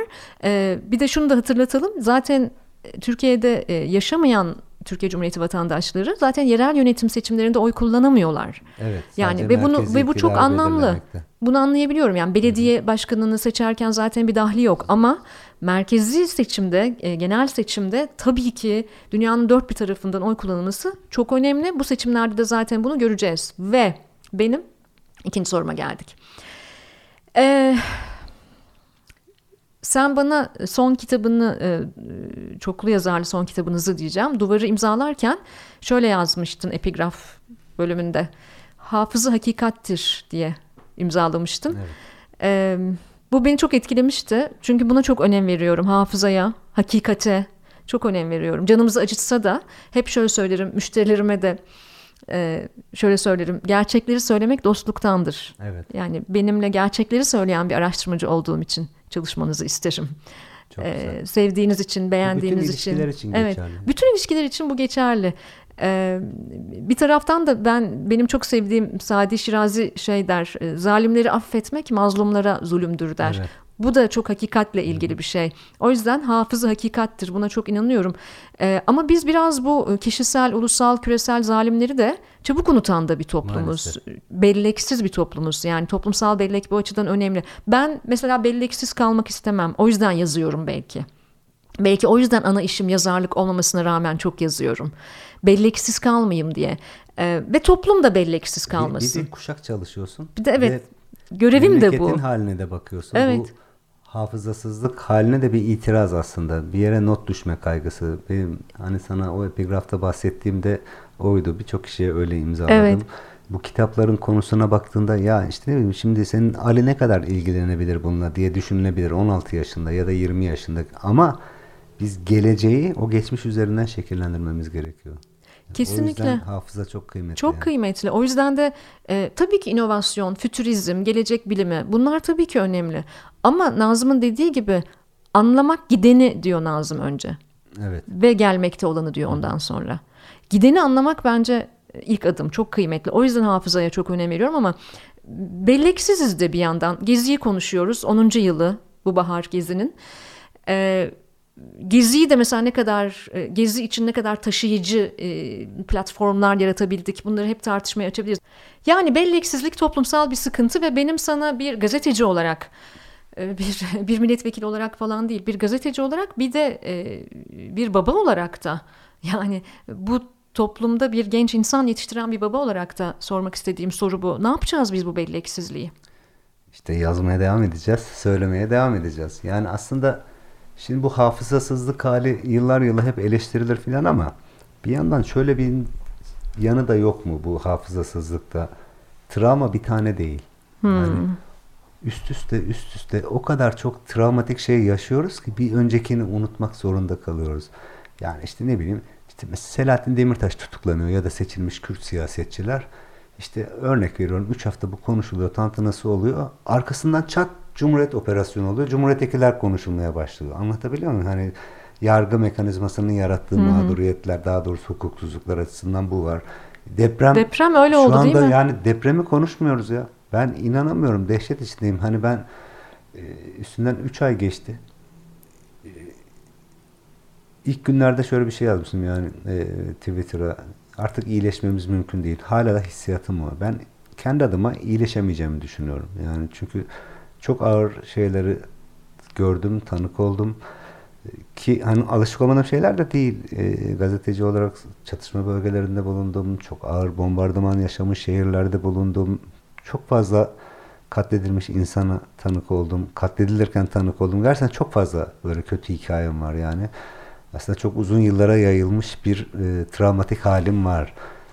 Ama bu sefer karşılaştığım bambaşka bir şeydi. Yani ve gerçekten e, iyileşemiyorum yani. E, sürekli gözümü kapatıyorum. Enkaz görüyorum. Kulaklarımda o enkazın içindeyken konuştuğum insanların sesleri ve ben onların her birine kurtarılacağını söyledim. Buna inanarak söyledim. Çünkü hani depremden 19 saat sonra Hatay'daydım. Antakya'daydım. Ve bildiğim de bir şehir. Daha önce gittiğim, çok sevdiğim de bir şehir. Bir kere nerede olduğumu anlayamadım yani. Bir film setinin, bir felaket filmin setinin içindeymiş gibi bir ortamdı. Yani çok ağırdı, yıkılmadık, bina yok. Yerde yatan ölüler, sağ kurtulmuş, yaralı kurtulmuş insanlar, ateş başında ısınanlar, battaniye sarılanlar, korkunç bir çaresizlik ve her enkazdan bak abartmıyorum her enkazın içinden insan sesi geliyordu. Hepsiyle konuştum. Gittiğim her enkazda. Hepsine kurtarılacağını söyledim. Yani ama ertesi gün kimse yoktu. Üçüncü gün yine kimse yoktu. Ben dördüncü gün gördüm kurtarma ekibi. Dördüncü gün ben siren sesi duydum Antakya'da.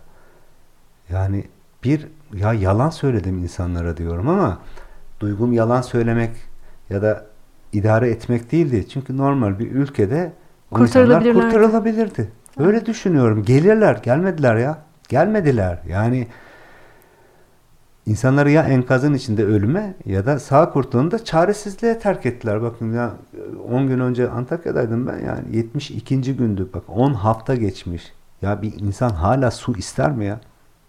Çocuklarıma süt istiyorum der mi insanlar? Bak hala muhtemelen Adıyaman'da öyle, Maraş, Elbistan, Pazarcık'ta öyle, Islahiye'de de bu var. Yani her yerde bir çaresizlik hali var ve hala etkisi çok sürüyor ve biz lanet olası bir seçim konuşuyoruz ya. Evet. Yani deprem konuşamıyoruz. Ya ben bu kadar çabuk unutulabilecek bir şey olmasını bir türlü kavrayamıyorum yani. Hani ve çok onun büyük, de daha ağır bir felaket yaşamadık. Ve Neden çok büyük unuttuk? bütçeler e, harcıyoruz şu an evet. seçim içinde. Onu da ben özellikle parantez arasında belirtmek istiyorum. Valla biz biz de harcıyoruz maalesef. Siz, sizi e, çok kısıtlı olanaklarla. Tenzih ediyorum. yo, yo. Harcama yapıyoruz nihayetinde. Maalesef böyle çok Türkiye'de siyasetin yapılması, biçimi, kültürü, dili çok böyle köhne açıkçası. Herkes bildiği şeyi yapıyor. Bir yandan da hani kitle partisi değilsin. Sokak üzerinden gidiyor falan filan. Ee, ama hani şöyle söyleyeyim biz depremden önce bir önümüze bir bütçe çıktı ve bizim için devasaydı yani. Dedim ki arkadaşlara döviz bürosunu soyacağız. Yani kalpazanlık mı yapacağız? Böyle parayı bulmamız mümkün değil. Yani bağış kampanyası açtık sosyal medya üzerinden. Sağ olsun yurttaşlar inanılmaz bir teveccüh evet. gösterdiler. Yani söyleyeyim yaklaşık 5 milyon lira falan gibi bir seçim bütçesi için para toplamış idik. E, fakat hmm. deprem Ve olunca... ne yaptınız o bütçeyi? Hadi onu hepsi, söyle yayında. Hepsini depremde harcadık evet. yani. Ama zerrece umurumda değil. Çünkü hı hı. ihtiyacı olanın bir eksiğini kapatmaya gitti o para. Zerrece umurumda değil. Evet. Ve keşke daha fazlasını toplayabilseydik. Onu da topladık aslında. Yani gerçekten bu ülkede bir dolu şeyi eleştirebiliriz. Toplumsal açıdan da, siyasi açıdan da. Ama neyse ki yurttaş dayanışması dediğimiz şeyin hala var olduğunu bilmek işte bu lanet olası bir sürü şeyden yakınacağımız ülkede çok iyi umut veriyor insan. Umudumu besliyor. Yani ve söyleyeyim ben sana Türkiye İşçi Partisi deprem bölgesi için Antakya'yı merkez aldık ama Adıyaman'a da, Maraş'a da, Diyarbakır'a da, Urfa'ya da, e, Malatya'ya da her yere en azından o dayanışma kolilerini, dayanışma için toplanan e, ihtiyaç olan her şeyi göndermeye çalıştık. Yani büyük kısmını Antakya için harcadık. E, yaklaşık 70 milyon liralık bir bütçeyle oluştu bu. Yani Türkiye İşçi Partisi'nin yani çapını çok aşan bir para bu. Ve hiç kimsenin kuşkusu olmasın kuruşu kuruşuna hepsinin hesabını vermeye hazırız. Çünkü hepsi ihtiyaç sahibine gitti. Kimine konteyner olarak gitti, kimine çadır, kimine ayakkabı çorap olarak, kimine süt ekmek olarak yani kimsenin kuşkusu olmasın bunu yaptık ve doğru olan da bu zaten. Yani e, ya ben gerçekten çok dehşet içindeydim ve bir iletişim de yok şehirde. Yani telefonlar Hı-hı. çekmiyor. Ya inanabiliyor musun ya bak şurada İstanbul'daki o meşhur kulüplerden birinin önemli bir maçı olsa iletişim operatörleri seyyar baz istasyonları gönderiyor. Bir dolu minibüs gönderiyor oraya. Hiçbirini göndermediler Evrim. Bu bir suç. Bak bunu bile konuşmuyoruz. Yani çünkü orada iletişim olsaydı çünkü onlu günlerde bile hala canlı çıkarıldı insanlar. Tabii. Biz belki daha fazla, belki bir kişiyi daha fazla kurtarabilirdik. O iletişimi kestiler. Yani tamam baz istasyonları yıkılıp seyyar baz istasyonu denen bir şey var kardeşim işte. Sen nasıl maç için gönderiyorsan felaket yaşamış bir şehre bunu göndermen bir kere senin sorumluluğun ya. Yani ahlaki değil, vicdani değil, ticari de değil. Hani baktığımda tamam mı? Ben Hı. dehşet içindeyim yani. İletişim bulamıyorsun. Güç bela bir yerde bulduk sağ olsun İsmail Küçükkaya yayına aldı. Yani bir telaş halinde hızlı hızlı anlatmaya çalışıyorum. Bana dedi ki neye ihtiyaç var? Dedim ki her şeye ihtiyaç var çünkü hiçbir şeyleri yok. İnan bana yoktu. Halen yok biliyor musun? Evet evet yani biliyorum halen yok. Belediyeleri, Türkiye İşçi Partisi ve benzeri örgütlerin dayanışma merkezlerini ve STK'leri çıkardığında, o yurttaş dayanışmasını çıkardığında hala insanlar çaresizlikle boğuşuyor. İnanamıyorum. Hani bir seçime gidilen bir ülkede bir siyasi iktidar bunu neden yapabilir? Ben hep bir politik sahip aradım. Çok açık söyleyeyim. Ama görünen o Şimdi geldiğin sadece noktada beceriksizlik, beceriksizlik Çünkü olduğunu kavruyorsun. biraz da sözcük yanlış kullanılıyor liyakat derken herkes eğitimli olmayı falan. Evet. Hak edenin değil. ve hak, uzmanı olanın hak, hak ettiği yerde, yerde bulunması. Olması. Çünkü hep aynı örneği veriyorum işte. Murat Demirel'i hatırlarsın Hı-hı. yani. Türkiye'nin en iyi eğitimine sahip küçücük bir azınlığın içerisinden çıkmış birisi kendi bankasını nasıl soyduğuna dair görüntüler izlemiştik biz 90'larda. Evet. Hani liyakatsa buyur tartışalım. Mevzu liyakat değil. İş bilenin ve hak edenin doğru yerde olması. Ya bakıyorsunuz yok. Öyle bir mekanizma yok. Bir de bu tek adam rejimi diye tarif edilen şeydeki e, eleştirel mantığı buradan kavramak çok mümkün. Çünkü hamle etmeye korkan yöneticilerle dolu. İş biliyorsa bile. Çünkü talimat bekliyor. Hı hı. En tepeye kadar silsile halinde çıkıyor. Yani adını veriyorum. Recep Tayyip Erdoğan derse o yapılabilir. Böyle bir mantık işlemiş. Ya insanlar canıyla boş öldüler ya. Bak katledildiler. Ben hep mecliste de böyle bir kavga çıkaran bir konuşma oldu. Ya o kadar öfkeliyim ki zaten çok iyi bir belagatım yok. Yani gerçekten kürs anksiyetem var. Bilmem, hemen ağzım kurur sen de görüyorsun. Yani ha, olmak zorunda mı bir politikacının illa belagatının iyi mi olması gerekiyor? Değil ama Türkiye gibi bir yerde ihtiyaç yani. E, Bu bizi yanıltmasın yani. Belagatta usta olup icraatta yaya kalan tabii, çok tabii, insan yok, görmüşüzdür. Şu, şu manada söyledim. İfade etmek istediklerimi daha iyi anlatabilirim. Mesela Meral Danış Beştaş gibi konuşabilmeyi çok evet. isterdim. Yani çünkü gerçekten hani mecliste üç kişi varsa birisi odur. Yani on numara beş yıldız yani. E, gerçekten isterdim. Şu nedenle çünkü ifade etmek istediğim o kadar çok şey var ki ve o kadar da sınırlı bir zamanda ifade etmeyi orada zorlanıyorum. Tamam mı? ve orada şey demiştim yani bakın 22 yıl boyunca bir dolu suça imza attınız. Bir dolu hukuksuzluğa ama hepsi bir yana sadece şu depremden sonra o ilk 3 günde yapabilecekken yapmadıklarınızdan yargılanmalısınız dedim. Yani. Ve gerçekten buna inanıyorum. Sadece oradan yargılasak bile on binlerce insanın ölümünden bahsediyoruz. Binlerce insanın çaresizliğinden, ölümünden, hala milyonlarca insanın su bile bulamamasından bahsediyoruz. Ve ölümden beter bir deneyim yaşayan hayatta kalanlar. Evet. Ya şimdi biz mesela 99 e, Marmara depremi ya biz o zaman ya gerçi şu son depremle kıyasladığında çok bambaşka yani aradaki hı hı. yıkım. Ya abi onu da unutmuşuz. İşte yarın çeyrek asır sonra ikincisi geldi. E o da unutulacak. Yani evet. işte tam da hafıza dediğimiz şey burada. Ama nasıl unutturmasın biliyor musun? Şimdi mesela orada Antakya'daki sağlık kuruluşları, kamu hastanelerinin uyarıya rağmen yıkılabilir raporuna rağmen bunu sümen altı eden İl Sağlık Müdürünü hak ettiği cezai müeyyideyle karşı karşıya bırakırsan işte hafıza unutmaz bunu. Evet. Ya da insanlara mezarı olacak evleri satan bir sistem. içinde sadece müteahhitler mi var? Sadece yapı denetim uzmanları mı var?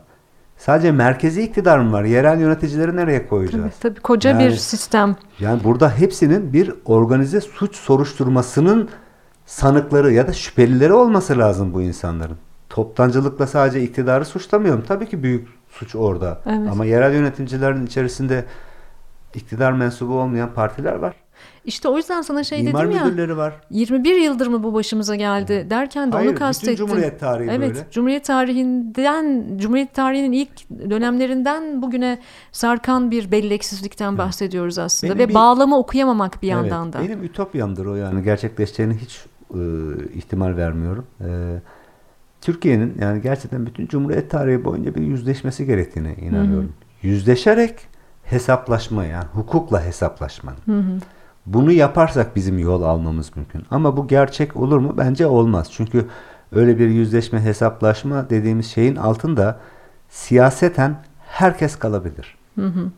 Buna kimse girişemez ve bütün insanların ezberi bozulabilir. Ben buna razıyım. Herkesin ezberi bozulmasına. Çok kaotik bir şey çıkabilir ama insanların bir aynaya bakmaya ihtiyacı var.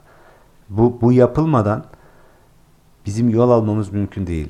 Yeni de Türkiye dediğimiz şeyi, ikinci yüzyılında demokratik bir cumhuriyet olmasını arzu ettiğimiz Türkiye'yi öyle kurmamız çok mümkün. Tamam öyle çok ideolojik bağlama oturtmaya gerek yok. Tabii ki ideolojik bağlam var.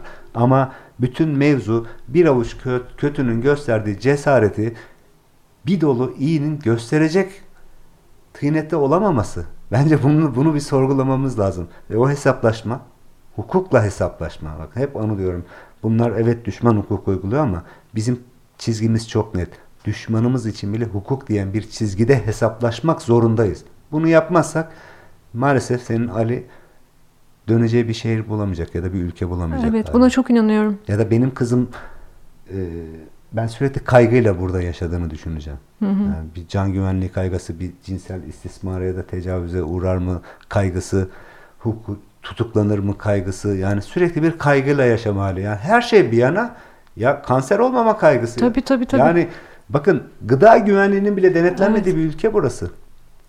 Ya onkoloji servislerindeki bu kadar çok insanın tedavi görüyor olmasını kimse niye dert etmiyor mesela? Çünkü yediğim bir tane salatalıkta 20 ayrı pestisit kalıntısı var ya ve ortalamanın çok üstünde. Neden Rusya'ya, Avrupa ülkelerine çok rahat giden meyve sebzeler bazen de iade oluyor? Kalanı nerede? İşte sana yediriyorlar. O yüzden herkes kanser. Bunu bile tartışamıyoruz. Çünkü her şey o kadar derin ki ve her şey o kadar can alıcı. Kelimenin tam anlamıyla çok fazla can alıcı sorun var. Onlar böyle bir simsiyah şal gibi simsiyah bir örtü gibi bütün sorunların üstünü örtmüş. Onu konuşmaktan ve çözüm odaklı da konuşamamaktan diğerlerini konuşmaya fırsat bulamıyoruz. O yüzden bu seçim önemli.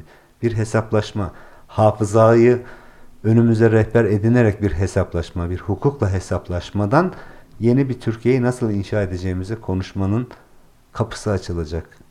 Umarım iktidar değişir. Değiştiğinde yerine gelecek zaten bir koalisyon, gücün tek merkezde toplanmadığı ve mücadele etmenin aslında daha da kolay olduğu ve kuvvetle muhtemelen bu dönemden daha iyi bir rejimin olacağı bir dönemde bunların hepsini konuşmamız gerekiyor. İhtiyacımız olan şey ama öncelikle bu hakikatle gerçeği gerçekten yurttaşa gösterecek bir medya. Şimdi bizim İrfan Değirmenci'ye dedim ki ya oğlum sen deli misin? Hani ben bu kadar yakınıyorum milletvekili oldum diye gazeteci gibi meslek bırakılır mı dedim. Hele de iktidar değişimi varsa düşünsene ne kadar çok suç ifşa edecek haberlere imza atacağız. Ama bir de şöyle düşün. Şu an çalıştığım yer dedi ya da kendine iktidar yanlısı demeyen medyanın hepsi muhalif şey iktidar medyası haline dönüşecek dedi. Bunu Yani- yapmazsam evet. Hayır hayır şey sonuçta örnek veriyorum hani XTV, Y gazetesi bir anda iktidar olacak. İktidar medyası olacak. Dolayısıyla yazacağının sınırı var. Çünkü dünyanın hiçbir yerinde Evet. tarafsız, bağımsız gazetecilik bir ilkesel kuraldır ama doğru değildir. Yani o tarafta değil bu tarafta Evet, olacağım. herkesin yani. sınırı vardır. Şimdi X gazetesinin sınırı CHP'nin yapılacağı eleştiriye kadardır. Y, y televizyonun sınırı İyi Parti'nin eleştirileceği yere kadardır. Doğru. Anladın mı? Yani dolayısıyla orada bağımsız gazetecilik çok önemli. İrfan aslında doğru bir tercih yaptı. Umarım seçilecek. İrfan'ın da hatırlatalım mı? İzmir bölgesini? ikinci bölgeden e, milletvekili adayımız. Çok da iyi kampanya yürütüyor. Evet izliyorum. İzliyorum. İrfan sana da sevgiler, selamlar buradan. Güzel bir kampanya yürütüyor. Ee, heyecan verici buluyorum bunu. Ve hani bu e, ütopik mi acaba diye konuştuğumuz şeyler var ya. Evet. Hepsi bir oy. Bir oy. Düzeltiyorum iki oy. İki oyumuz var. İki oyumuz var. İki oy kullanacağız. Evet. Birisinde e, parlamento dağılımını, birinde de bu Ceberut rejimi değiştirmeyi oylayacağız. Yani herkes şeye çok kilitlendi. Cumhurbaşkanı değiştirince her şey olacak. Her şey olacak Hayır, böyle bir sanıyorlar. şey değil. Hayır. Yani tabii ki bunun kapısını açacağız. Hani hep şey dedim. Evet. Cehennemin kapılarını kilitleyelim. Zebanileri orada bırakalım demiştim. Cehennemin kapısını kapatmak için araçlardan biri Cumhurbaşkanı değişimini sağlayacak. Oya sahip çıkmak ve tercihimizi yapmak. Bir de ikinci oyumuz var. İkincisi de tam da bu tek adam rejiminin yarattığı ceberrutluğun denetim ve kontrol mekanizmasını dengeyi sağlayacak yer olan parlamento dağılımı. Şimdi araştırmaların gösterdiğine göre Cumhur İttifakı da Millet İttifakı da 300 ve üzeri sandalye elde edemeyecek. O kesin. Yani yaklaşık Bekir Ağırdır'ın iddia ettiğini söylüyorum. 520-530 sandalyeyi iki ittifak bölüşecek. Kalan da Türkiye İşçi Partisi'nde Yeşiller ve Sol Gelecek'le parçası olduğu Emek Özgürlük İttifakı'nın yani 70-80 vekilde orada olacak. Tam da Emek Özgürlük İttifakı'nın kıymeti burada orada çıkıyor. Çünkü e, bir kere düzen içi muhalefet değiller. Düzene alternatif yaratma iddiasıyla bir politik perspektif sunan bir dolu parti, yapı ya da birey var orada. Ve ülke çıkarı ve memleket menfaati ve yurttaş çıkarı için bir pozisyon almışlar. Kendilerinin herhangi bir kariyer beklentisi, menfaat beklentisi var. Öyle olan oluyorsa da zaten yolu ayırıyorsunuz bir süre sonra. O kendini belli ediyor. Dolayısıyla tam da yurttaş çıkarı olarak, yurttaşın sigortası olarak, diğerlerinin sistemin sigortası olarak tarif ediyorum. Yurttaşın sigortası olacak yere oylarını vermeleri bir kere çocuklarına bir borcu. Bakın yani evet ortak bir oy Kemal ediyoruz. Kemal Kılıçdaroğlu'na. Orada herkes net. Ama bir diğer oy kesinlikle Emek Özgürlük İttifakı'na vermek zorundalar. Gönlünden hangi parti geçiyorsa yani Yeşiller ve Sol Gelecek Partisi'ne verilen oy da yurttaş ve ülke çıkarı için Türkiye İşçi Partisi'ne verilen oy da ama tabii Türkiye İşçi Partisi adayı bir vekil olarak da bir oy Kem Kılıçdaroğlu'na bir oy tipe diyorum yani. evet sayılı gün kaldı ve e, yine de ben e, sevgili dinleyeni vatandaşı şu açıdan da bir uyarmak istiyorum. Listelerimizi de e, inceleyelim, görelim, bakalım. Bölgemiz neresi? Bu bölgede hangi ilçeler var? E, aday listesi nasıl? Diğer partilerinki nasıl, Evet. şununki nasıl, bununki nasıl? Ben mesela hepsini ilk günden beri büyük bir heyecanla takip ediyorum. Ya en azından kararsızlar oraya bakarak bir karar versinler. Evet kararsızlar için buna bakmak bile bence çok anlamlı. Ve soru sırası sende. Peki şimdi biraz önce de söyledim ya biz Babala TV'nin çekimine gittik ee, birkaç gün önce. Daha önce Barış Atay katılmıştı. Dört buçuk saatlik bir maraton. Bir de montajlanmış hali. Montaj derken yani Oğuzhan uğradım ki montajlarınızda çok üzüldüm dedim. Benim dedi. Çünkü o 8-10 saate yayılan çekimlerin her birine o montaj ya bakın soluk alıp vermeleri bile montajlamış. Çünkü çok uzun ya. Evet. Gerçekten çok emek işi. Ee, böyle televizyonun karşısından kalkmadan izledim onu. Ee, inanılmaz bir performansı vardı Barış'ın. Evet Yani ben de kalkmadan izledim gerçekten. Şimdi- Barış sevgiler çok güzel bir performanstı. Bizi tekrar çağırdılar bu sefer dörtlü gelin diye. Ben biraz korkuyla gittim aslında. Yani e, çünkü o kitleyle nasıl bağ kuracağımı bilemiyorum yani. Barış kadar da sabırlı bir adam değilim. Çok açık söyleyeyim yani. Neyse gittik. İçindeyken çok anlamıyorsunuz iyi mi kötü mü. O sevgili Ozan Uğur şey dedi yani bence çok iyi bir program oldu. Neyse yayınlanınca göreceğiz. Orada şu dikkatimi çekti. Ben şimdi daha önce Bilgi Üniversitesi'de çalıştım bir 7 yıl kadar. E, böyle çok büyük hayaller kurarak gitmiştim aslında. Gazetecilik anlatacağız yani olmak isteyene falan. Çok eşekten düşmüşe dönmüştüm yani tamam mı? Ve gerçekten ya ne oluyoruz lan nereye düştüm ben falan yani. Çünkü gerçekten çok uçuk kaçık abes abes örnekler var. Şimdi söylemeyeyim bunları ama e, yani kabaca tespitim şuydu. Ya bu ne apolitik kuşak bilmem ne falan filan. Tamam mı? Böyle bir ezber üzerinden söylüyorum. Ezber derken bir de ya da tanık olduklarım falan. Sonra ben o suçladığım o genç arkadaşlarımla Gezi isyanında sokakta karşılaştım ve çok utandım. Özür diledim onlardan. Böyle düşünüyordum. Ama siz şimdi buradasınız. Ve çok politik gerekçelerle buradasınız. Yani oradaki hatamız şu oldu. Ee, soruya geleceğim ama çok uzatıyorum. Çok özür dilerim. Ee, kendi durduğumuz yerden karşımıza bir e, değer biçmeye kalkıyoruz. İşte bana göre, sana göre entelektüel ve siyasi birikimine bakıyoruz onun. Ya o da kendi yerden politik ve onun için çabalıyor yani bunu göremiyoruz. Şimdi Babala'ya gelirsek benzer üniversitede yaşadığım şaşkınlığı biraz hem Barış'ın programını izlemekten ya da diğer programları ya da orada karşı karşıya olduğumuz şeyden biraz bir özdeşlik kurdum. yani bir kere hepsi son 30 yılın en böyle belası bu ülke için siyasi belası olan kimlik siyasetinin hı hı. ürünü her biri. Yani o kadar enfekte olmuşlar ki, o hı kadar zehirlenmişler ki çok haklılar. Ama şu dikkatimi mesela çok seninle ya da bizimle çok ters bir soru soruyor tamam mı? Şuna şöyle şöyle şöyle diyor musun? Salon alkış tufanı. Yanıt veriyorsun. Soruya hayır öyle değilim ben böyleyim diyorsun. O, mukabele ediyorsun. Onu da alkışlıyorlar. Ve gerçekten bak hala anlamaya çalışıyorum. Ya bunu kimse yanlış anlamasın yani özür diliyorum baş peşin peşin. Bir şuursuzluk mu, bilinçsizlik mi, donanımsızlık mı? Ama ne olduğunu anlamaya çalışıyorum ve ben oradaki arkadaşlara yani Instagram'da bir paylaşım yaptım oradaki dörtlü fotoğrafımıza. Şey yazdım ve bu gerçekten samimi duygum. Hepinizi işittim. Hepinizi dinledim. Yani çünkü ihtiyacımız olan şey bu.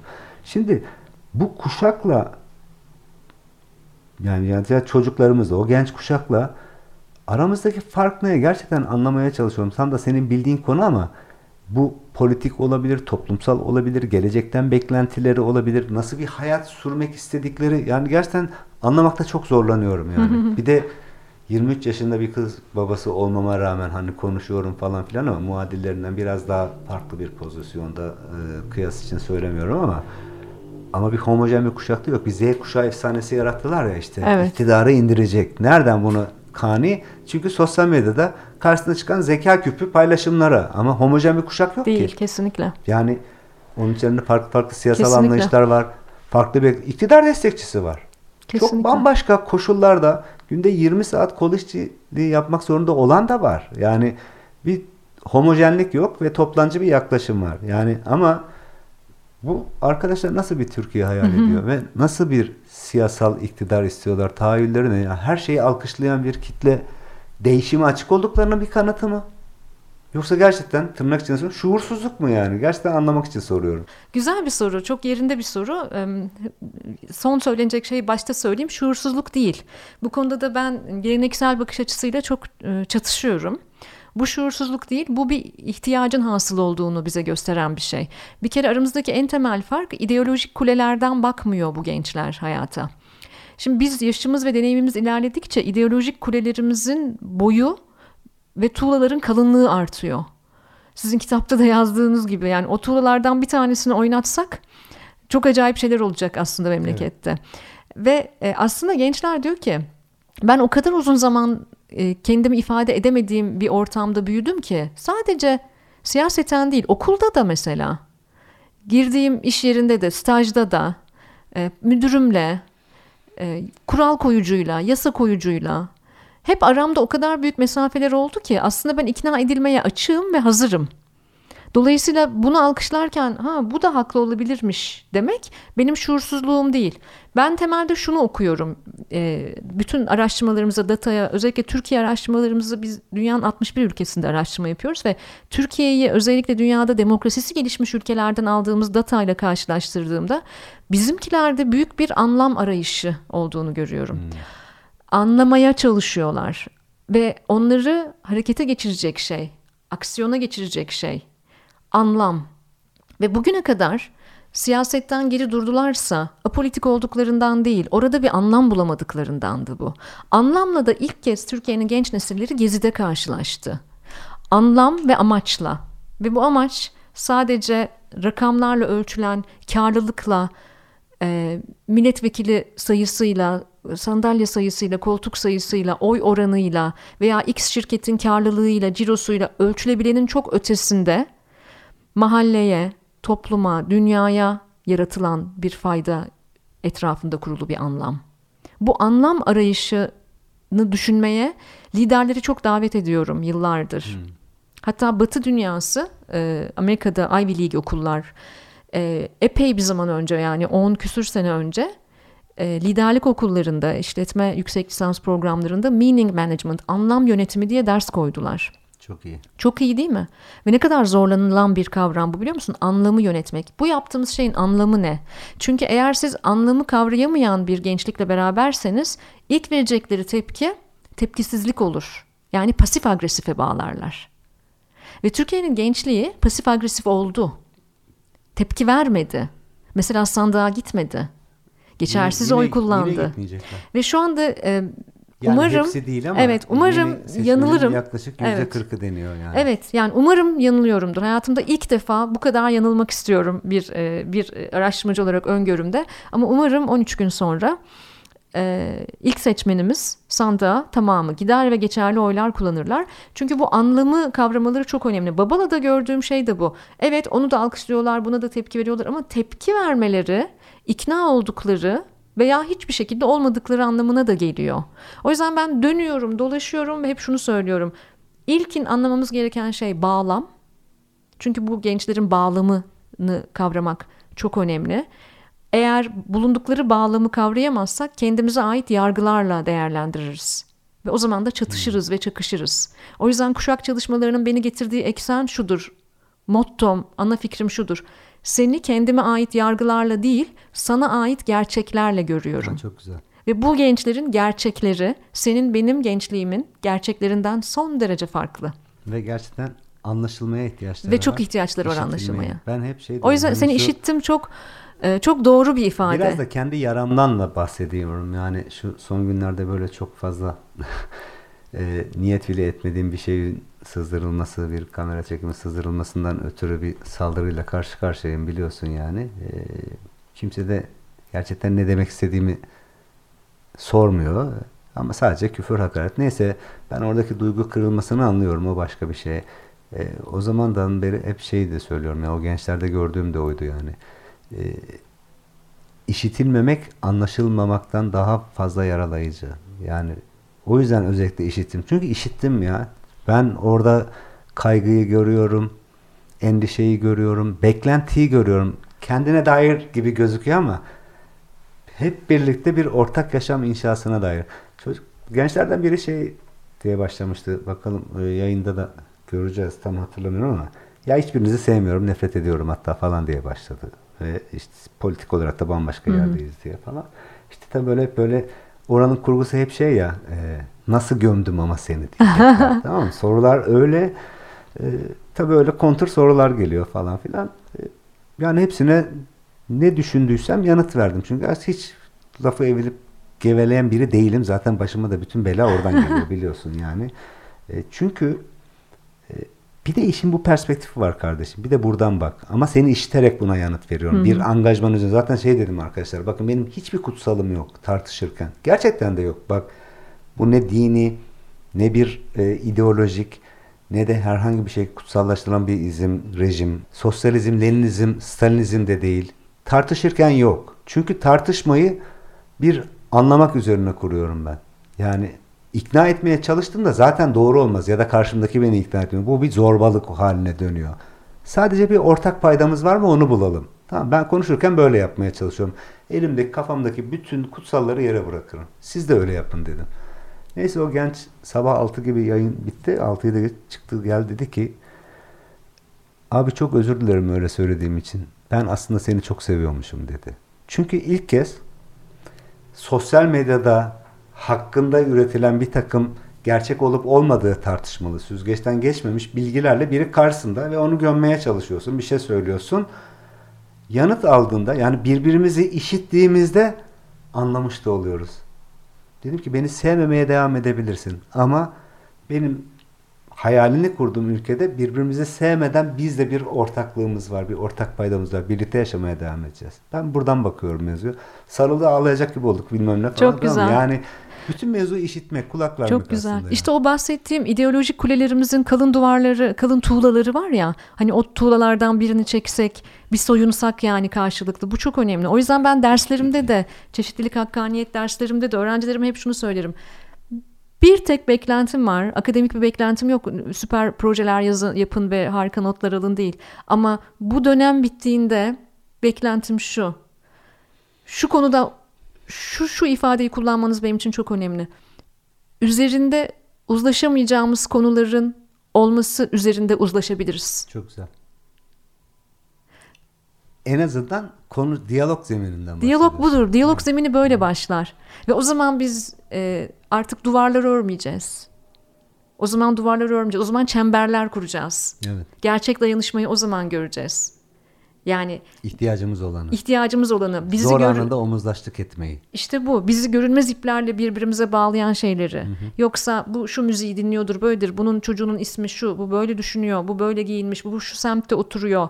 Birbirimizden nefret eder hale geldik. Kuşaklardır. Ya bak şeyde bu anketler falan yayınlanıyor ya. Aslında hangisini yaptıkları işi küçümsemiyorum arkadaşlarımızın ama yani o şirketlerin hiçbirine güvenmiyorum bir kere. Yani çok sürprizli bir seçim sonucuyla karşı karşıya olabiliriz. Hani bu mevcut rejimi elinde tutanların çok yüksek oy oranı alması da olabilir. Hiç umulmadık bir partinin çok yüksek oy alması da olabilir. Yani iki uçtayım yani. E, sonuçta sürprize açık bir seçim. Ama mesela o anketlere eğer referans alacaksak bize bir şey söylüyor mesela. Muharrem İnce'ye baktığınızda e, muhalefetin ortak adayın oylarını bölen bir pozisyonu var mı? Var. Tamam mı? Bir nefret öznesi olması gerekiyor aslında. Ama bir yandan da performansına söylediğine de baktığınızda ve işgal ettiği pozisyona da baktığınızda niye kendisine oy verilmeyecek bir yerde durduğunu da anlatıyor. Çünkü kişisel menfaatlerinin peşinde koştuğunu o kadar bangır bangır hissettiriyor ki. Ama ona rağmen anketler onu gösteriyor bir yerde. Doğru mu? Doğru. Sile orada şunu görmek gerekiyor. Hani şeye getireceğim. İlk kez oy kullanacaklar arkadaşlarımıza. Abi o insana oy veriyor olmayı tercih etmek işte örnek veriyorum yüzde beş, yüzde altı çıkıyorsa yüzde doksanı bir politik şeyle Muharrem İnce ile aynı politik görüşlere sahip olduğu için orada değil. Tamamen biraz önce senin bahsettiğin öfkeyle ilintili bir şey bu. Umutsuzlukla, gelecek kaygısıyla. Diyor ki Evet buna oy veriyorum ama çünkü siz ikinizden de ben beklentim yok. Siz o beklentiyi karşılayacak bir siyasal hattınız, politik hattınız yok. Beni duymuyorsunuz. Onun öfkesiyle oradayım diyor. Dolayısıyla hani şimdi muhalefetinde de Kemal Bey hani naçizane haddim değil ama oraya gerçekten vaat olarak değil ama gerçekleştirilebilecek somut bir şeyler söylenmesi gerekiyor. Ya evet. ben temas ettiğim herkese yani gazetecilik mesleği de öyledir. Temas mesleğidir. Siyaset de temas etmektir. Dokunmadan insana bir şey değiştirmek. O, o genç arkadaş o yüzden seni çok seviyormuşum dedi. Temas etmek, işitmek, dokunmak, anlamak lazım. Ama e, buradan bir çağrı olsun hani oy kullanmayacaklar eğer dinliyorlarsa en azından bu seçimde şu cehennemin kapısı kapansın diye oy versinler ve ben söz veriyorum parlamentoda olalım ya da olmayalım Türkiye İşçi Partisi olarak ya da Emek Özgürlük İttifakı'nın bileşenleri olarak sizi işitmek için çaba harcayacağız ya. Çünkü o cehennemin kapısı kapanırsa o umutsuzluğu, geleceksizliği, hayal kurmanı bile engelleyen sistemi bir şekilde alaşağı etmenin yolunu açacağız yani birlikte mücadele etmenin aracını. Buyursunlar gelsinler yani partili üyesi, parti yandaşı, parti seçmeni olmak zorunda değiller. Çok kolay ulaşabilirler bize. Çayımızı, kahvemizi içelim.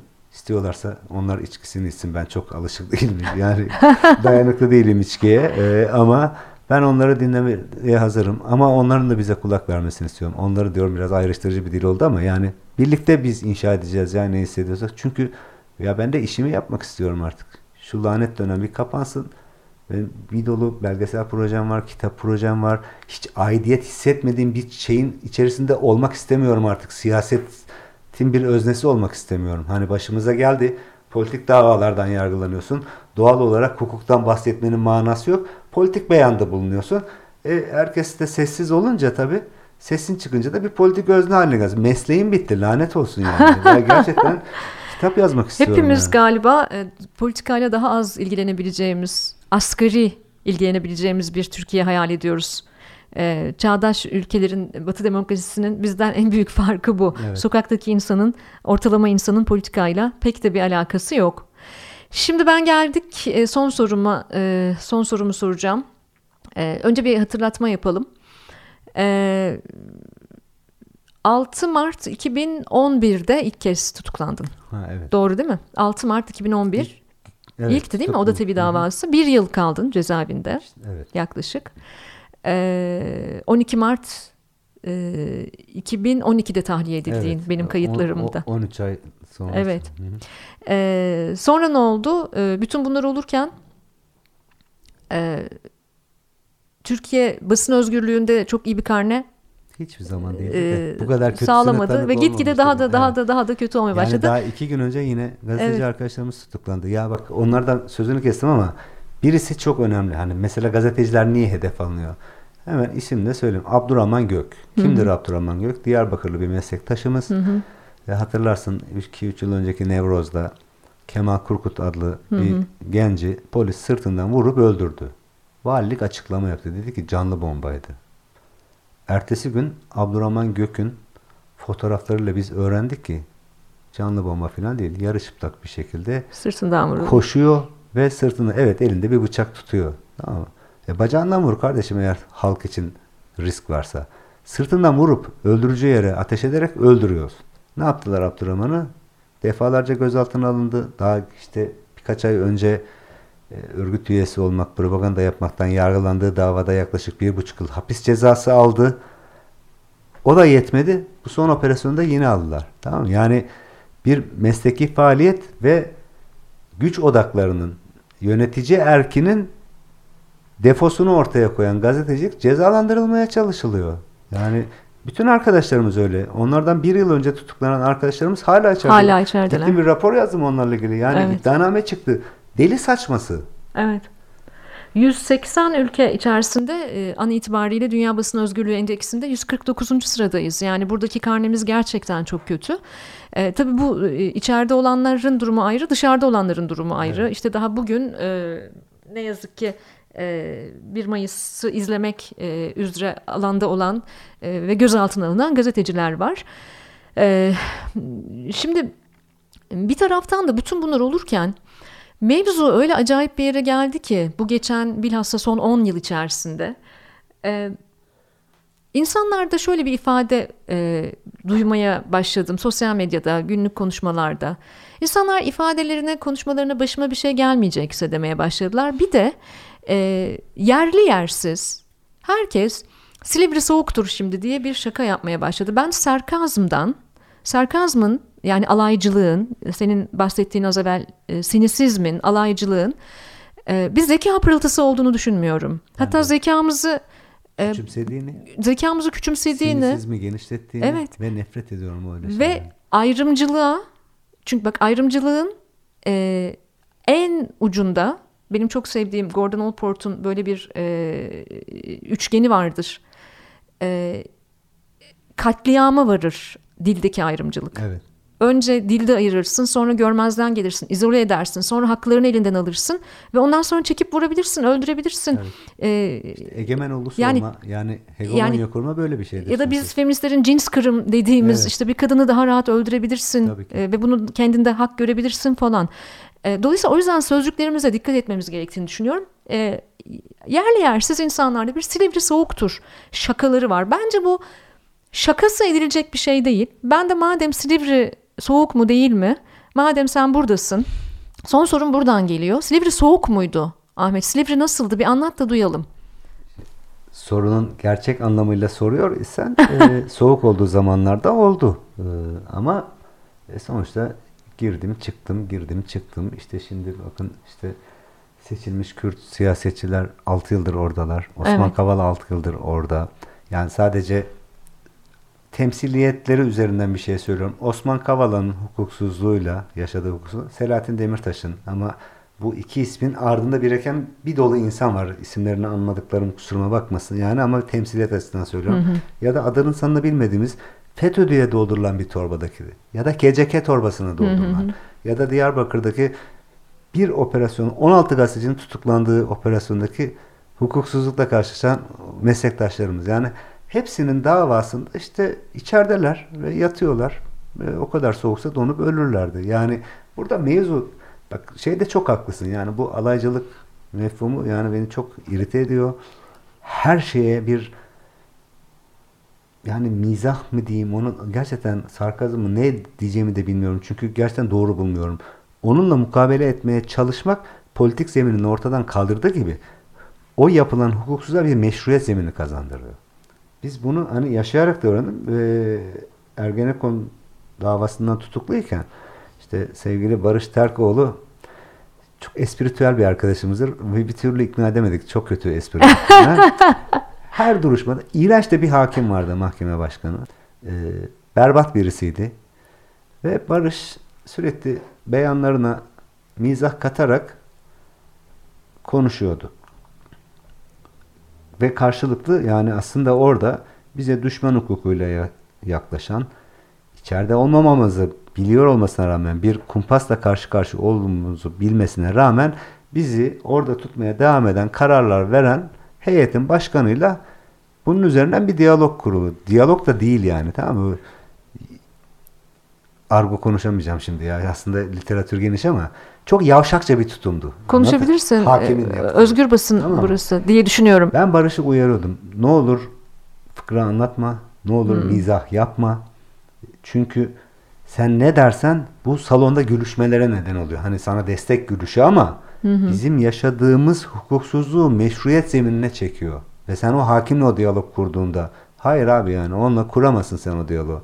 Ne olduğunu suratına söyleyeceksin. Doğru tavır buydu. Kalkıp orada yasa, hak, hukuk, bilmem ne, uluslararası sözleşmeler anlatmanın onlarca bir kıymeti yok. Çünkü talimat neyse onu uygulayacaklar. Mizah yapmanın da kıymeti yok. Tam aksine bire kor çatışacaksın.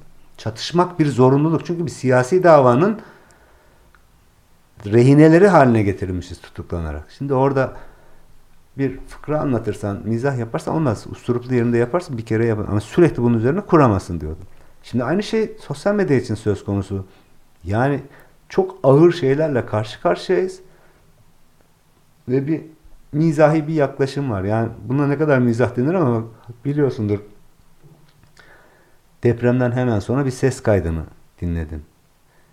Enkaz altında kalan biriyle biz yardım görüyoruz. Kurtarma ekibiyiz de konuşan iki genç. Ya dinledim bilmiyorum. Dinledim. Deş, dehşete düştüm. Dinledim. İnanamadım. Ve bunlar böyle durup dururken bir gecede olmuyor. İşte tam da bu bahsettiğim tavırla kültürümüzün bu kadar deforme olmasıyla ortaya çıkıyor bunlar. Sonra açıklama yapmışlar ya biz kendi aramızda öyle şakalaştık. Ya lan lanet olası ya onun, onun şakası mı olur? Binlerce insan ölmüş. Bir o kadar enkaz altında. Ya yakınını enkazın başında beklerken donarak ölenler oldu ya. Bak evet. değil ki enkazın içinde donarak ölmekten bahsediyorum. Evet. Bunun şakası olmaz. Yani çok acı bir örnek belki ama ya da işte siniri soğuktur diyemezsin. Evet abi soğuk ve gidiyorum ya. Ben doğru bildiğimi, daha doğrusu doğru olanı söylemeye, hakikati söylemeye devam edeceğim. O beni geri adım attıramaz. Seni de attırmamalı. Bence burada ihtiyacımız olan şey topluma bir ayna tutmak. Herkese. Hı hı. Gerçekten ya. Herkes aynanın karşısına geçip sabah ya ben nasıl bir insanım diye sorması gerekiyor. Çok samimiyetle söylüyorum. Nasıl bir insanım? Nasıl bir anneyim? Nasıl bir babayım? Nasıl bir evladım? Nasıl bir yurttaşım? Çünkü bu kadar olan bitene dair böyle bir sessizlik sarmalının içerisinde kalmaya devam etmek ama bir avuç insanın da bu kadar sessizliğe rağmen hayır bak bunlar bunu bunu bunu yapıyor ve bunu, bunu ifşa etmeye, teşhir etmeye, hesap sormak arzumu yinelemeye devam edeceğim demesine dair bir soru sorması gerekiyor kendisine. Nasıl bir insanım diye bir soru sorsunlar. Çok basit.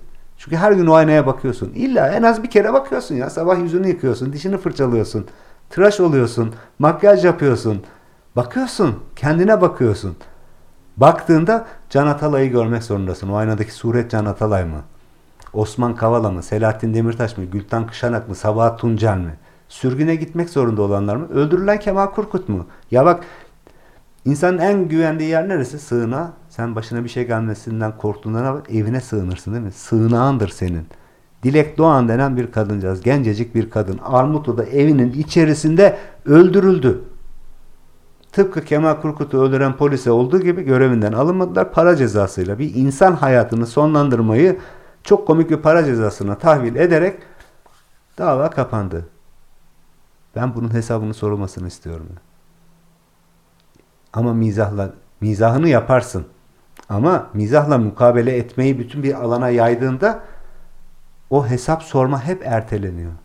O yüzden cumartesi anneleri hala 40 yıl önceki kaybının peşinde. Şimdi Babala'da bir tane genç arkadaş şeyi sordu.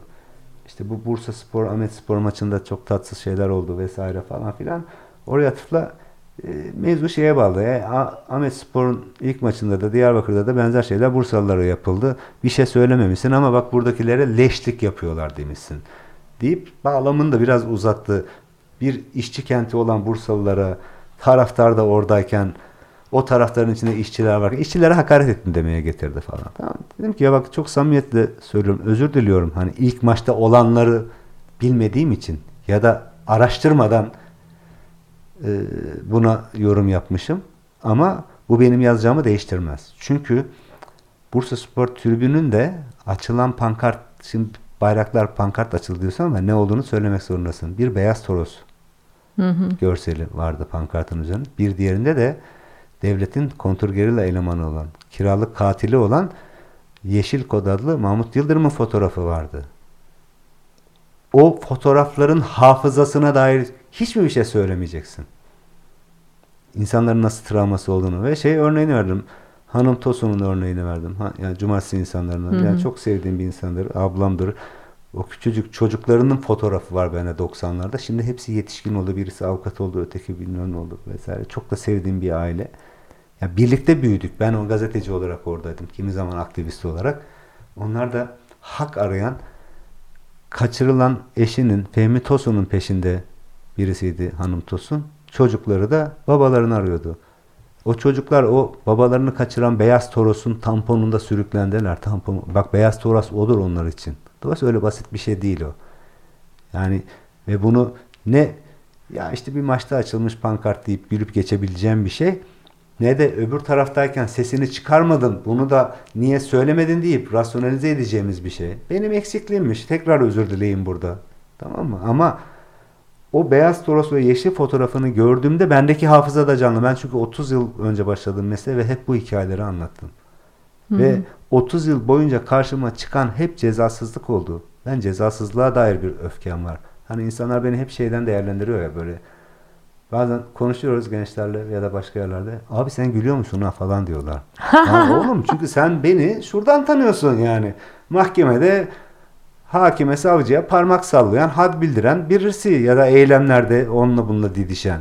Abi hayat diye de bir şey var yani politik mücadeleyle hayat birbirinden bağımsız değil elbette. Ama e, bu benim normal bir insan olmadığım anlamına da gelmiyor sürekli kavga eden. Ben de istemem sürekli kavga eden bir pozisyonda gözükeyim ama dert çok.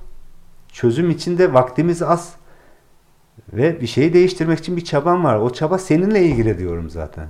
Çünkü benim bugün yaptığım, yazdığım şeyleri ne olur 20 yıl sonra gündelik haberler olarak okuma git arşivden oku. Tekrarlanmasın çabası bu. Ama Hı-hı. o sarkazm bunu engelliyor. Bak ciddi söylüyorum.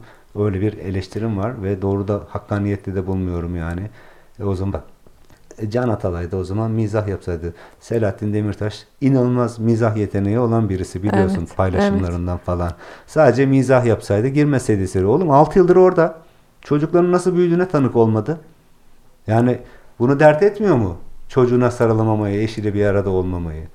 Yani anlamıyorum. Bak, bu, bu mesela yani hepsi birbirine bağlı. Bak Hatay, Antakya'da Armut'ta en büyük yıkımın yaşandığı yerlerden biriydi.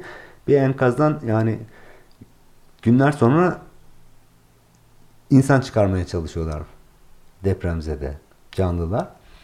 Ve yanımda 36 saat sonra kız kardeşi ve babasıyla enkazdan çıkarılmış bir kızcağız var 18 yaşında.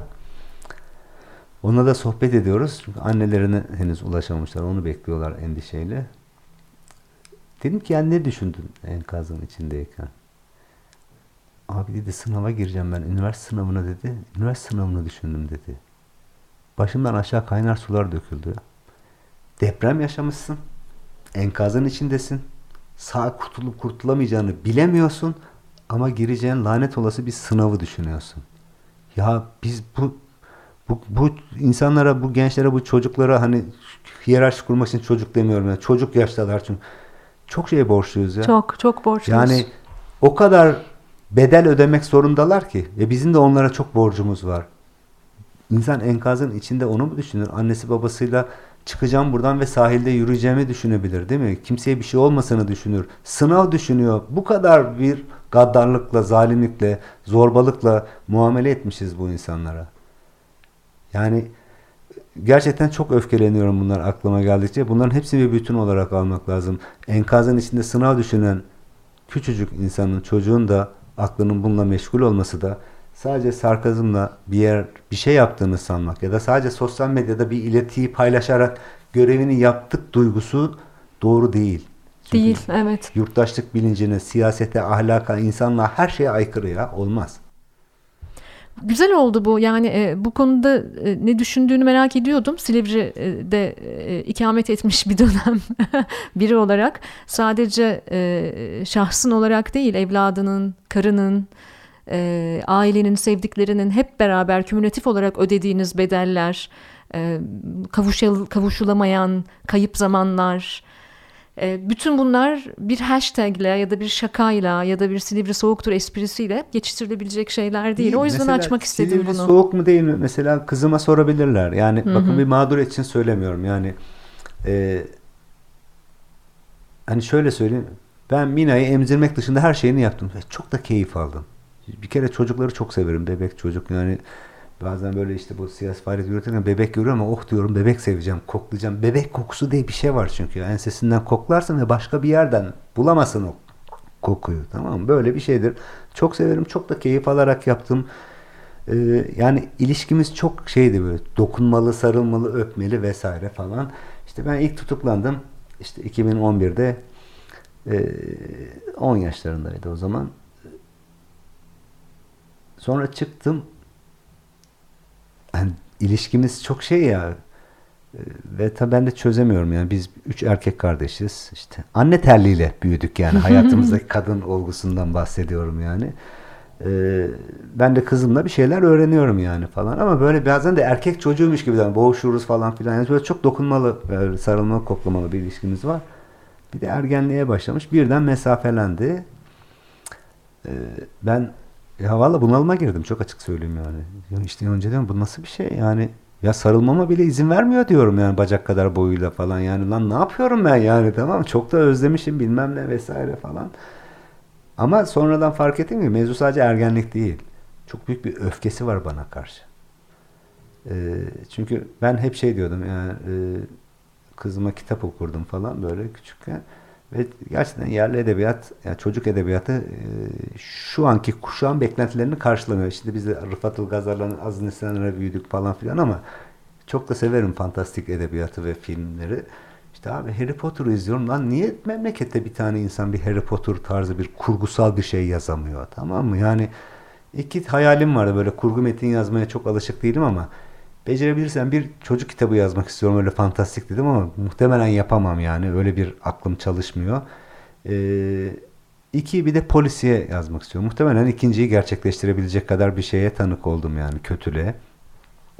Ama çocuk kitabı yok memlekette. Tamam mı? Yani hayal kurmanı engelliyor bilmem ne işte kitap okuyorsun bir şey bulun. Ben demiştim ki ya söz lan ben yazacağım size bir çocuk kitabı. Hani o kadar kötü metinler ki yani. Sonra işte bana dedi ki bir gün e, ben yine kitap çalışıyorum. Tahliye olmuşum bilmem ne vesaire. Ağlayarak ve kısarak geldi. Hani çocuk kitabı yazacaktın. Yine bunları yazıyorsun dedi. Çünkü yine tutuklanacaksın diyor. Ve oradan çok büyük bir hesaplaşamadığımızı gördüm. Öfkelendiğini gördüm. Ve çok haklıydı ilişkimiz zedelendi, yol alamıyoruz, diyalogsuzluk var falan. Hani biraz böyle çok kişisel bir şey anlatıyorum falan ama e, özür diliyorum dinleyenlerden. E, mesela Silivri soğuk duru işte yine sormalı. Selahattin Demirtaş'ın çocuklarına sormalı. Bir diğerinin kocasına, karısına, anne babasına sormalı. Yani neyi kaybettiğini, zamansızlığını vesaire. İkinci kez tekrar tutuklandım. Ki öncesinde de tam şey demiştim. Ya beraber bir danışmana gidelim biz. Çünkü bu öfkeyi bir şekilde ortadan kaldırmamız lazım. Ben anladım, beceremiyorum. Birlikte yönetmemiz gereken bir süreç. Tamam dedik. Abi üç gün sonra ben yine tutuklandım. Yani ilk tutukluluktan kaynaklı bir öfke var halledemediğimiz. Ve bir daha tutuklanıyorsun yani tam çözmeye karar vermişken. Neyse hapishaneye geldi. Dedi ki sen sorun etme ben bu sefer anladım dedi yani. Ama sorun mu hayatımda? Evet sorun. Bir kere her şeyden önce toplamda iki buçuk yıllık bir süreci bir arada geçiremedim. O sürece tanık olamadım. Yani işte yurt dışına gitmek zorunda kaldım bir dönem. Orada yaşamak zorunda kaldım. Bir takım hukuki gerekçelerle, can güvenliği endişesiyle bir kitap çalışması yaptığım için. E, hepsini topladığında koca bir kayıp var yani. Tamam mı? Silivri soğuk mu? Bence bir o çocuklara, anne babalara, eşlere, sevgililere Sormak zorundalar. Ama soğuk olduğunu ya da bunları yaşayacağını biliyor olmasına rağmen niye geri adım atmıyor, dimdik durmaya devam ediyor? Buradan da bence bir hizalanmaları gerekiyor. Evet soğuk abi ama oraya ısıtmanın da yolunu biliyoruz. Oraya girmesi gerekenin kim olduğunu da biliyoruz. Onlara girelim ama bizim yaşadığımız zalimlikte değil yani. Çok hakkı, hukuku çerçevesinde insani koşullarda bir mahkumiyet yaşayabilirler. Çabamız da bunun için, bunun için olsun yani. Teşekkür ederim bu kadar açık yüreklilikle bunu anlattığın için. Ve yayının sonuna geldik. Son soru sende. Sıra bende. Evet. Peki tam da konuştuğumuz şeyle mi bağlayayım? Yani aslında ya edebiyatla ilgili bir şey sorayım demiştim. Hadi. Yani tamam mı? E, çünkü biraz geç keşfettim. Hikmet Hükümenoğlu'nu duydun mu? E, Hayır. Çok duymadım. E, Atilla roman ödülünü de almış yani. Bir Kör Burun diye bir romanı var. Onunla ben işte bir arkadaşım hediye etti. E, okudum ve bayıldım yani tabii. E, şimdi yeni kitabı da çıktı. E, onunla ilgili birkaç paylaşım yapmıştım. Bir de imzalayıp göndermiş ama çok ters zamanlara geldi. Bir teşekkür daha edemedim. Dinleyecekse buradan teşekkür edeyim. Yani tavsiye ederim. Ben çok keyif aldım okurken. Hemen okuyacağım. Ee, çok hatta ben sana hediye edeyim bir dakika gelişime. Tamam. Oradan bir soru soracaktım ama çok politik politik gittik. Yine oraya mı dalayım diye de endişem var. Ee, ama şunu sormak istiyorum. Yani hani kimlik siyaseti çok egemen oldu ya memlekete. Hepimizi zehirledi. Yani mesela ben şuna kafayı çok taktım. Bu sosyal medyada da bir süzgeç yok. Herkes birisi hakkında kanaat belirtebiliyor. Okuduğundan yola çıkıp kanaat sahibi oluyor ve onun doğru olduğuna inanıyor yani. Tamam mı? Ve orada şunu gördüm ben yani özellikle. Sadece iktidar ve tabanına atfettiğimiz kötücüllüğün, kötülüğün, lümpenliğin aslında herkese sirayet ettiğini düşünüyorum. Ee, ben mesela bu iktidarla dövüşürken ya da bir haksızlığa karşı kavga ederken zaten onu yapanın ne olduğunu biliyorum ve ona göre pozisyonumu alıyorum, gardımı alıyorum. Ama birlikte mücadele ettiğimiz insanların da aynı kötülüğün esiri olduğunu gördüğümüzde çok yaralanıyorum. Çok çünkü gafil avlanıyorum. Yani doğru mu söylüyorum ya da çok mu duygusal bir yerden bakıyorum ama bu lümpenliğe çok ya bu iktidarın en büyük kötülüğü ne dersen lümpenliği bütün memlekete sirayet ettirmesi derim. Bak istisnasız her siyasi anlayışı da içine dahil ederek söylüyorum. Buna üyesi olduğum milletvekilim Türkiye İşçi Partisi'ni de dahil ediyorum. Hani bir haksızlık olmasın tamam mı? Her tarafa yayılmış bir kötülük hali var. Yani katılıyor musun buna bilmiyorum ve çözümü ne? Yani özellikle de genç kuşaklar için şimdi şeyi görüyorum işte Babala'daki gençler bize şey diyor ya işte PKK terör örgütü mü? Sen ne şunu diyorsun? Evet terör örgütü. Tamam mı? Ya da Atatürk'ü seviyor musun, sevmiyor musun? Evet seviyorum. Şunu kınadın mı? Evet kınadım. Ama diyor ki terör örgütü ama bunun gibi söyle. Benim gibi söyle. Tamam mı? Seviyorum de ama ne kadar sevdiğini bu kocaman kocaman tarif et. Ya da kınıyor musun? Kınıyorum. O zaman benim sözcüklerimle kına. Yani böyle bir biçim verme hali var. Ve bu her tarafa sirayet etmiş durumda. Herkes duymak istediğini söyleyenin, okumak istediğini yazanın peşinde koşuyor ve bu kötülüğü gidermiyor gideremiyor. Yani ve ben çok endişeliyim mesela. Aynı endişeyi paylaşıyor musun? Ya da gerçekten tespitim doğru mu, yanlış mı? Yani ne olur yanlış de yani. Böyle bir yanıt duymak istiyorum. Keşke yanlış diyebilsem çünkü e, tam da bu bahsettiğin bağlamda benim de kalbim kırık. Duygusal bir yerden e, bakıyor muyuz falan diye düşünüyoruz ya. Pardon da nasıl bir yerden bakacağız? Yani yapay zeka değiliz ki biz. Nasıl bir yerden bakacağız? Yapay zekaya bile bir miktar duygu öğretebiliyorsun, kodlayabiliyorsun yani. Ben senin de yayının e, ilk kısımlarında bahsettiğin gibi artık şuna inanıyorum. 47 yaşıma geldiğim bugünlerde e, iyiler ve kötüler olduğuna inanıyorum. Ve e, bazen bizim mahallede kötüler olduğunu, bazen öbür mahallede iyiler olabildiğini. O yüzden de artık biraz daha felsefi bir yerden, duygusal bir yerden değil ama felsefi bir yerden bakıyorum ve en temel e, en temel kavramın o yüzden hakkaniyet olduğunu düşünüyorum. Yani birini sadece benim mahallemden diye övemem. Tabii. Ya da bir diğerini benim mahallemden değil diye lanetleyemem. Buna çok dikkat etmeye çalışıyorum. Ve e, bana yakıştırılan veya yapıştırılan bütün etiketleri zaten kendimi bildim bileli reddediyorum bir aktivistim ben. Ee, ama ben ağzıma çalınan balları da tüküreli çok oldu.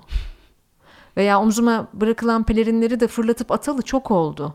O yüzden Türkiye'nin geldiği noktada hele ki gidip Türkiye'ye geri dönmüş ve geri döndüğünde gerçekten çılgınca, delice lümpenleşmiş bir ülkeyi gördüğümde e, şu beni çok yordu.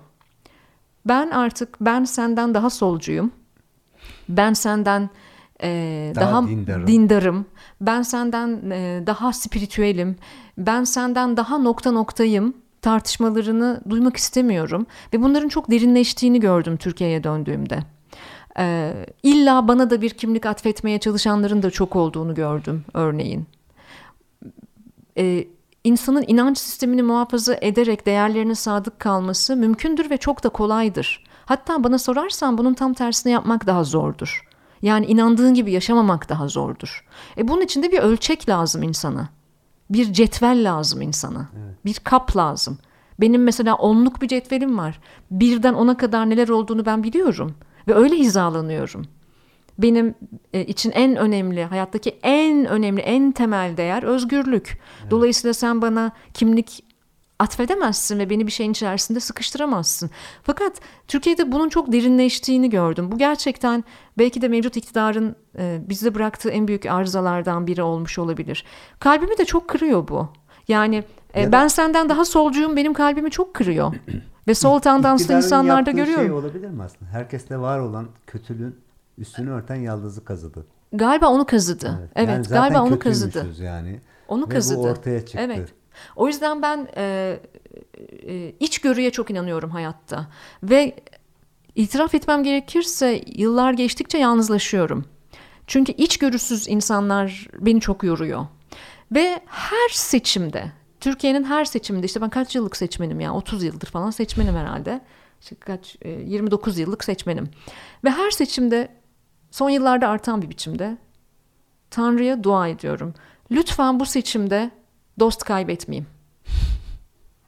Çok ilkel gelebilir bu. Yok yok hayır. Ama bu seçimde gene oldu. Gene şu anda e, kalbimi bu, kıran ve görüşmediğim birkaç kişi var. Oluyor, kimi zaman yaşadığım bir haksızlık, hukuksuzluk oluyor. Bunlar hep şey eleğin altında evet. kalanlar, üstünde kalanlar diye bir şey. Evet. Ama ben e, bütün o mevzuya hep öyle bakıyorum yani. E, mesela iki kez tutuklandım. iki kez beni hapisten kurtaran çok çok güzel dostlarım varmış. Yani en azından gözü kapalı kime sırtımı döneceğimi kim olduğunu biliyorum ya. Benim için bu kıymetli. Ama bir yandan senin endişeni de anlıyorum. Yani giderek azlığa tanık olmak, ne kadar azız tespiti yapmak gerçekten e, inan, inandığımız her şeyi sorgulamamıza yol açıyor. Yani mesela sürekli arkadaşlarıma şey diyorum ya aylardır. Yorgunum, yılgınım, bıkkınım ve sadece bir ıssız adada olmak istiyorum. Yeminle söylüyorum. Bir yalnız kalmak istiyorum ya. Yani insansız bir şey istediğimi söylüyorum aslında. Ee, ama bir yandan da bir kavganın içindesin öyle ya da böyle hani bu siyasi kimliğe atfen söylemedim. Çünkü bir gelecek tahayyülüm var ülkeye dair bu kadar. Ali'ye dair de, evet. Mina'ya dair de. Tamam onun için de bundan hiçbir zaman geri durmayacağım. Yani ne kadar yorgun olsam da bir enerjim olacak elbette bunun için. Ama bir şey anlatmaya çalışıyorum. Ben ben de işitilmek istiyorum aslında yani. Ya ne güzel söyledin. Bu işitmekle yükümlü olan insanlar var ya işte e, sen benden daha çok tabii işitmekle yükümlüsün. Temsil ettiğin e, insanlar var. Bir milletvekilisin, bir milletvekili adayısın, politikacısın. Ben de kendi tarafımda ne bileyim ben de bir işverenim, e, bir dostum, e, bir vatandaşım, yurttaşım, bir seçmenim, bir araştırmacıyım entelektüel üretimi olan biriyim. Tabii ki işitmekle yükümlüyüm ben de. Evet. Ama bazen diyorum ki arkadaş ya bizi ne zaman işitecekler? Çünkü ben ne zaman birinin beni işitmediği deneyimini yaşasam o kişinin hedef kitlesi olmuyorum. Ne zaman ben bir şeyi beğenmesem, e, ne zaman ben bir ürünü, bir reklam kampanyasını, bir söylemi, bir lideri ne zaman beğenmesem kendimi bildim bileli bu ülkede e sen zaten hedef kitle değilsin oluyorum. Evet. Hayır ben de hedef kitleyim bütün bir kere bir varoluşumla fert, fert bir ferdim. Yani. Bütün varoluşumla ben de hedef kitleyim. Birbirimize benzemiyor olabiliriz evet ama insan olmak ortak paydasında buluşabiliriz. Dolayısıyla benim Ali için dilediğim ve umduğum şeylerin birebir aynını Mina için dileyip ummak gibi bir insani sorumluluğum evet. var. Ve bu da bazen şöyle bir şeyle sonuçlanabiliyor. Ee, empati fatigue diyorlar buna. Empati yorgunluğu. Hı hı. Bu genellikle sağlık özellikle acil servis çalışanlarında olan bir şey. Hı. E, depremi bizzat yaşayan işte senin gibi depremde e, e, destek fonksiyonları çalıştıran ve orada vakit geçiren insanlarda da şu an çok ciddi bir empati yorgunluğu var. İşte senin kulağına sürekli o seslerin gelmesi, orada bir şey yapamamak falan gibi. Ama şimdi biz 10 yıllardır Türkiye'de bu empati yorgunluğunu yaşayan da Ve bir avuç insanız. Ve sürekli bu sesleri duyuyoruz. Çünkü farklı ben farklı travmaları Evet. yaşamış insanların sesleri ve sen bir, birilerinin çıkaramadığı bir ses olmuşsun yıllarca Türkiye'de. Ben de kendi adıma gençlerin çıkaramadığı ses olmak için çalışmışım. Araştırmalar yapmışım, sahalarda gezmişim. Bugün hala böyleyim. Ve dolayısıyla o sesleri ben duymaya devam ediyorum. Biri de benim sesimi duysun istiyorum. Biri de beni temsil etsin. Ee, en az bu sebeplerle 14 Mayıs benim için çok önemli. Benim hayatımın belki dönüm noktası olabilir diye de düşünüyorum. Çünkü ben çok sesli bir Türkiye Büyük Millet Meclisi görmek istiyorum. Ben de. Ee, hem onu yolu var ve bu ittifak sistemiyle ama iktidar değişirse müstakbel iktidarın verdi hani o iktidar Millet İttifakı'ndan çıkacak ona dair bir şüphemiz yok. Keşke Emek Özgürlük İttifakı'ndan çıksa. E, ama bize bir şeyleri taahhütler ettiler ya en azından işte seçim barajının %3'e inmesi, hazine yardımının %1'e.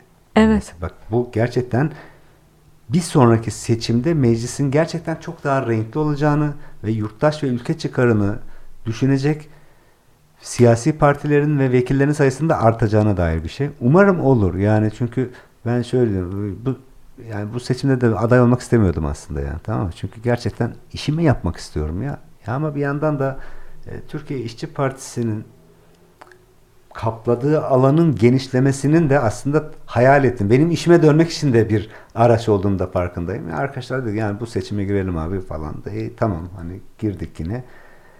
Şey diyorum iyi yanından bakıyorum. İktidar değişecek. Umarım bu taahhüt ettikleri şeyleri yapacaklar. Bugünkünden daha iyi bir memleket ahvali ortaya çıkacak.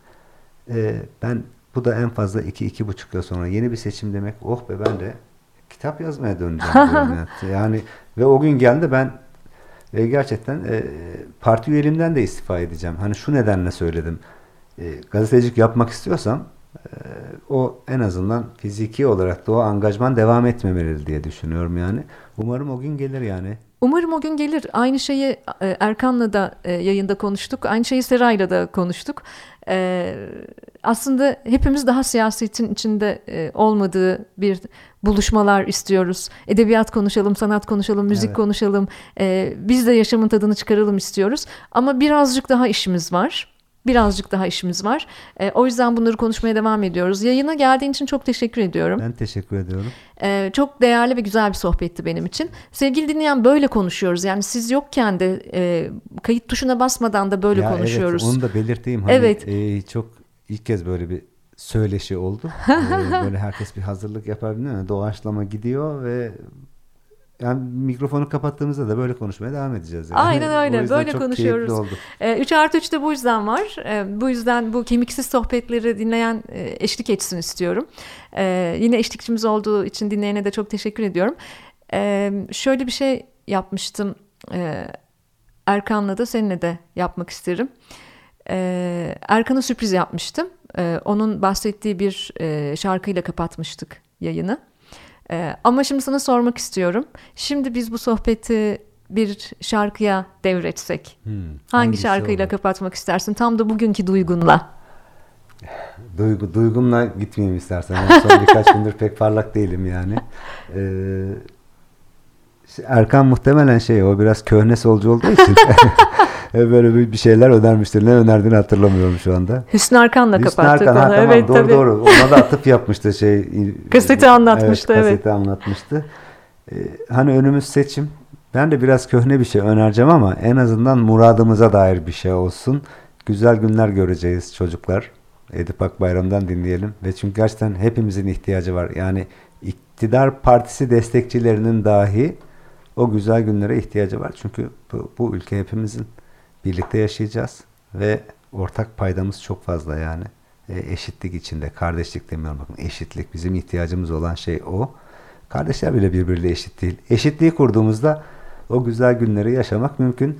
Hani biraz klasik oldu ama e, birdenbire de sürpriz oldu. Oradan bağlayabiliriz yani. O zaman güzel günlerde tekrar görüşmek üzere. Herkese teşekkür ediyorum dinledikleri için.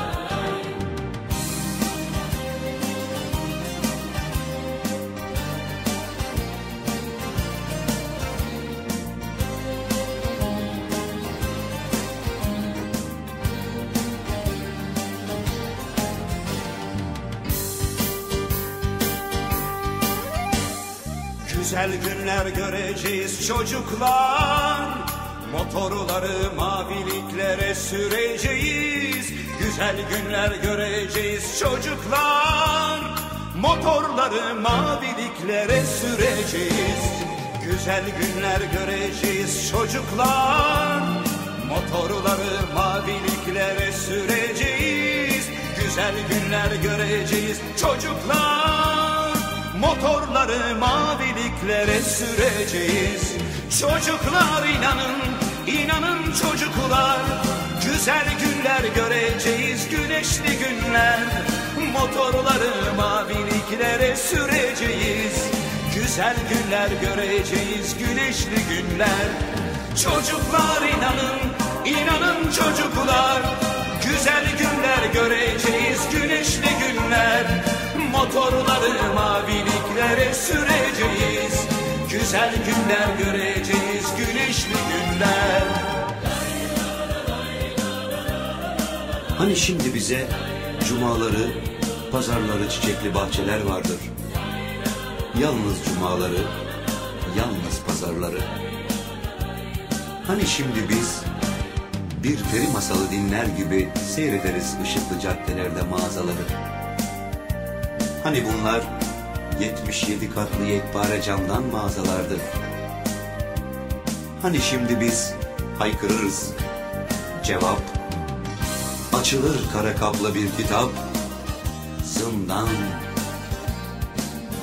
Kayış kapar kolumuzu. Kırılan kemik Kan. Hani şimdi bizim soframıza Haftada bir et gelir? Ve çocuklarımız işten eve Sapsarı iskelet gelir. Hani şimdi biz inanın güzel günler göreceğiz çocuklar güneşli günler göreceğiz. Motorları maviliklere süreceğiz çocuklar. Işıklı maviliklere süreceğiz.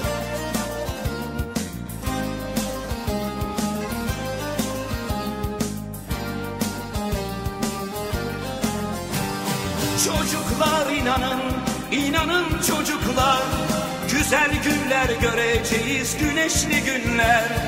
Motorları maviliklere süreceğiz. Güzel günler göreceğiz, güneşli günler. Çocuklar inanın, inanın çocuklar. Güzel günler göreceğiz, güneşli günler. Motorları maviliklere süreceğiz. Güzel günler göreceğiz, güneşli günler. Çocuklar inanın, inanın çocuklar Güzel günler göreceğiz, güneşli günler. Motorları maviliklere süreceğiz Güzel günler göreceğiz, güneşli günler. Çocuklar inanın, inanın çocuklar Güzel günler göreceğiz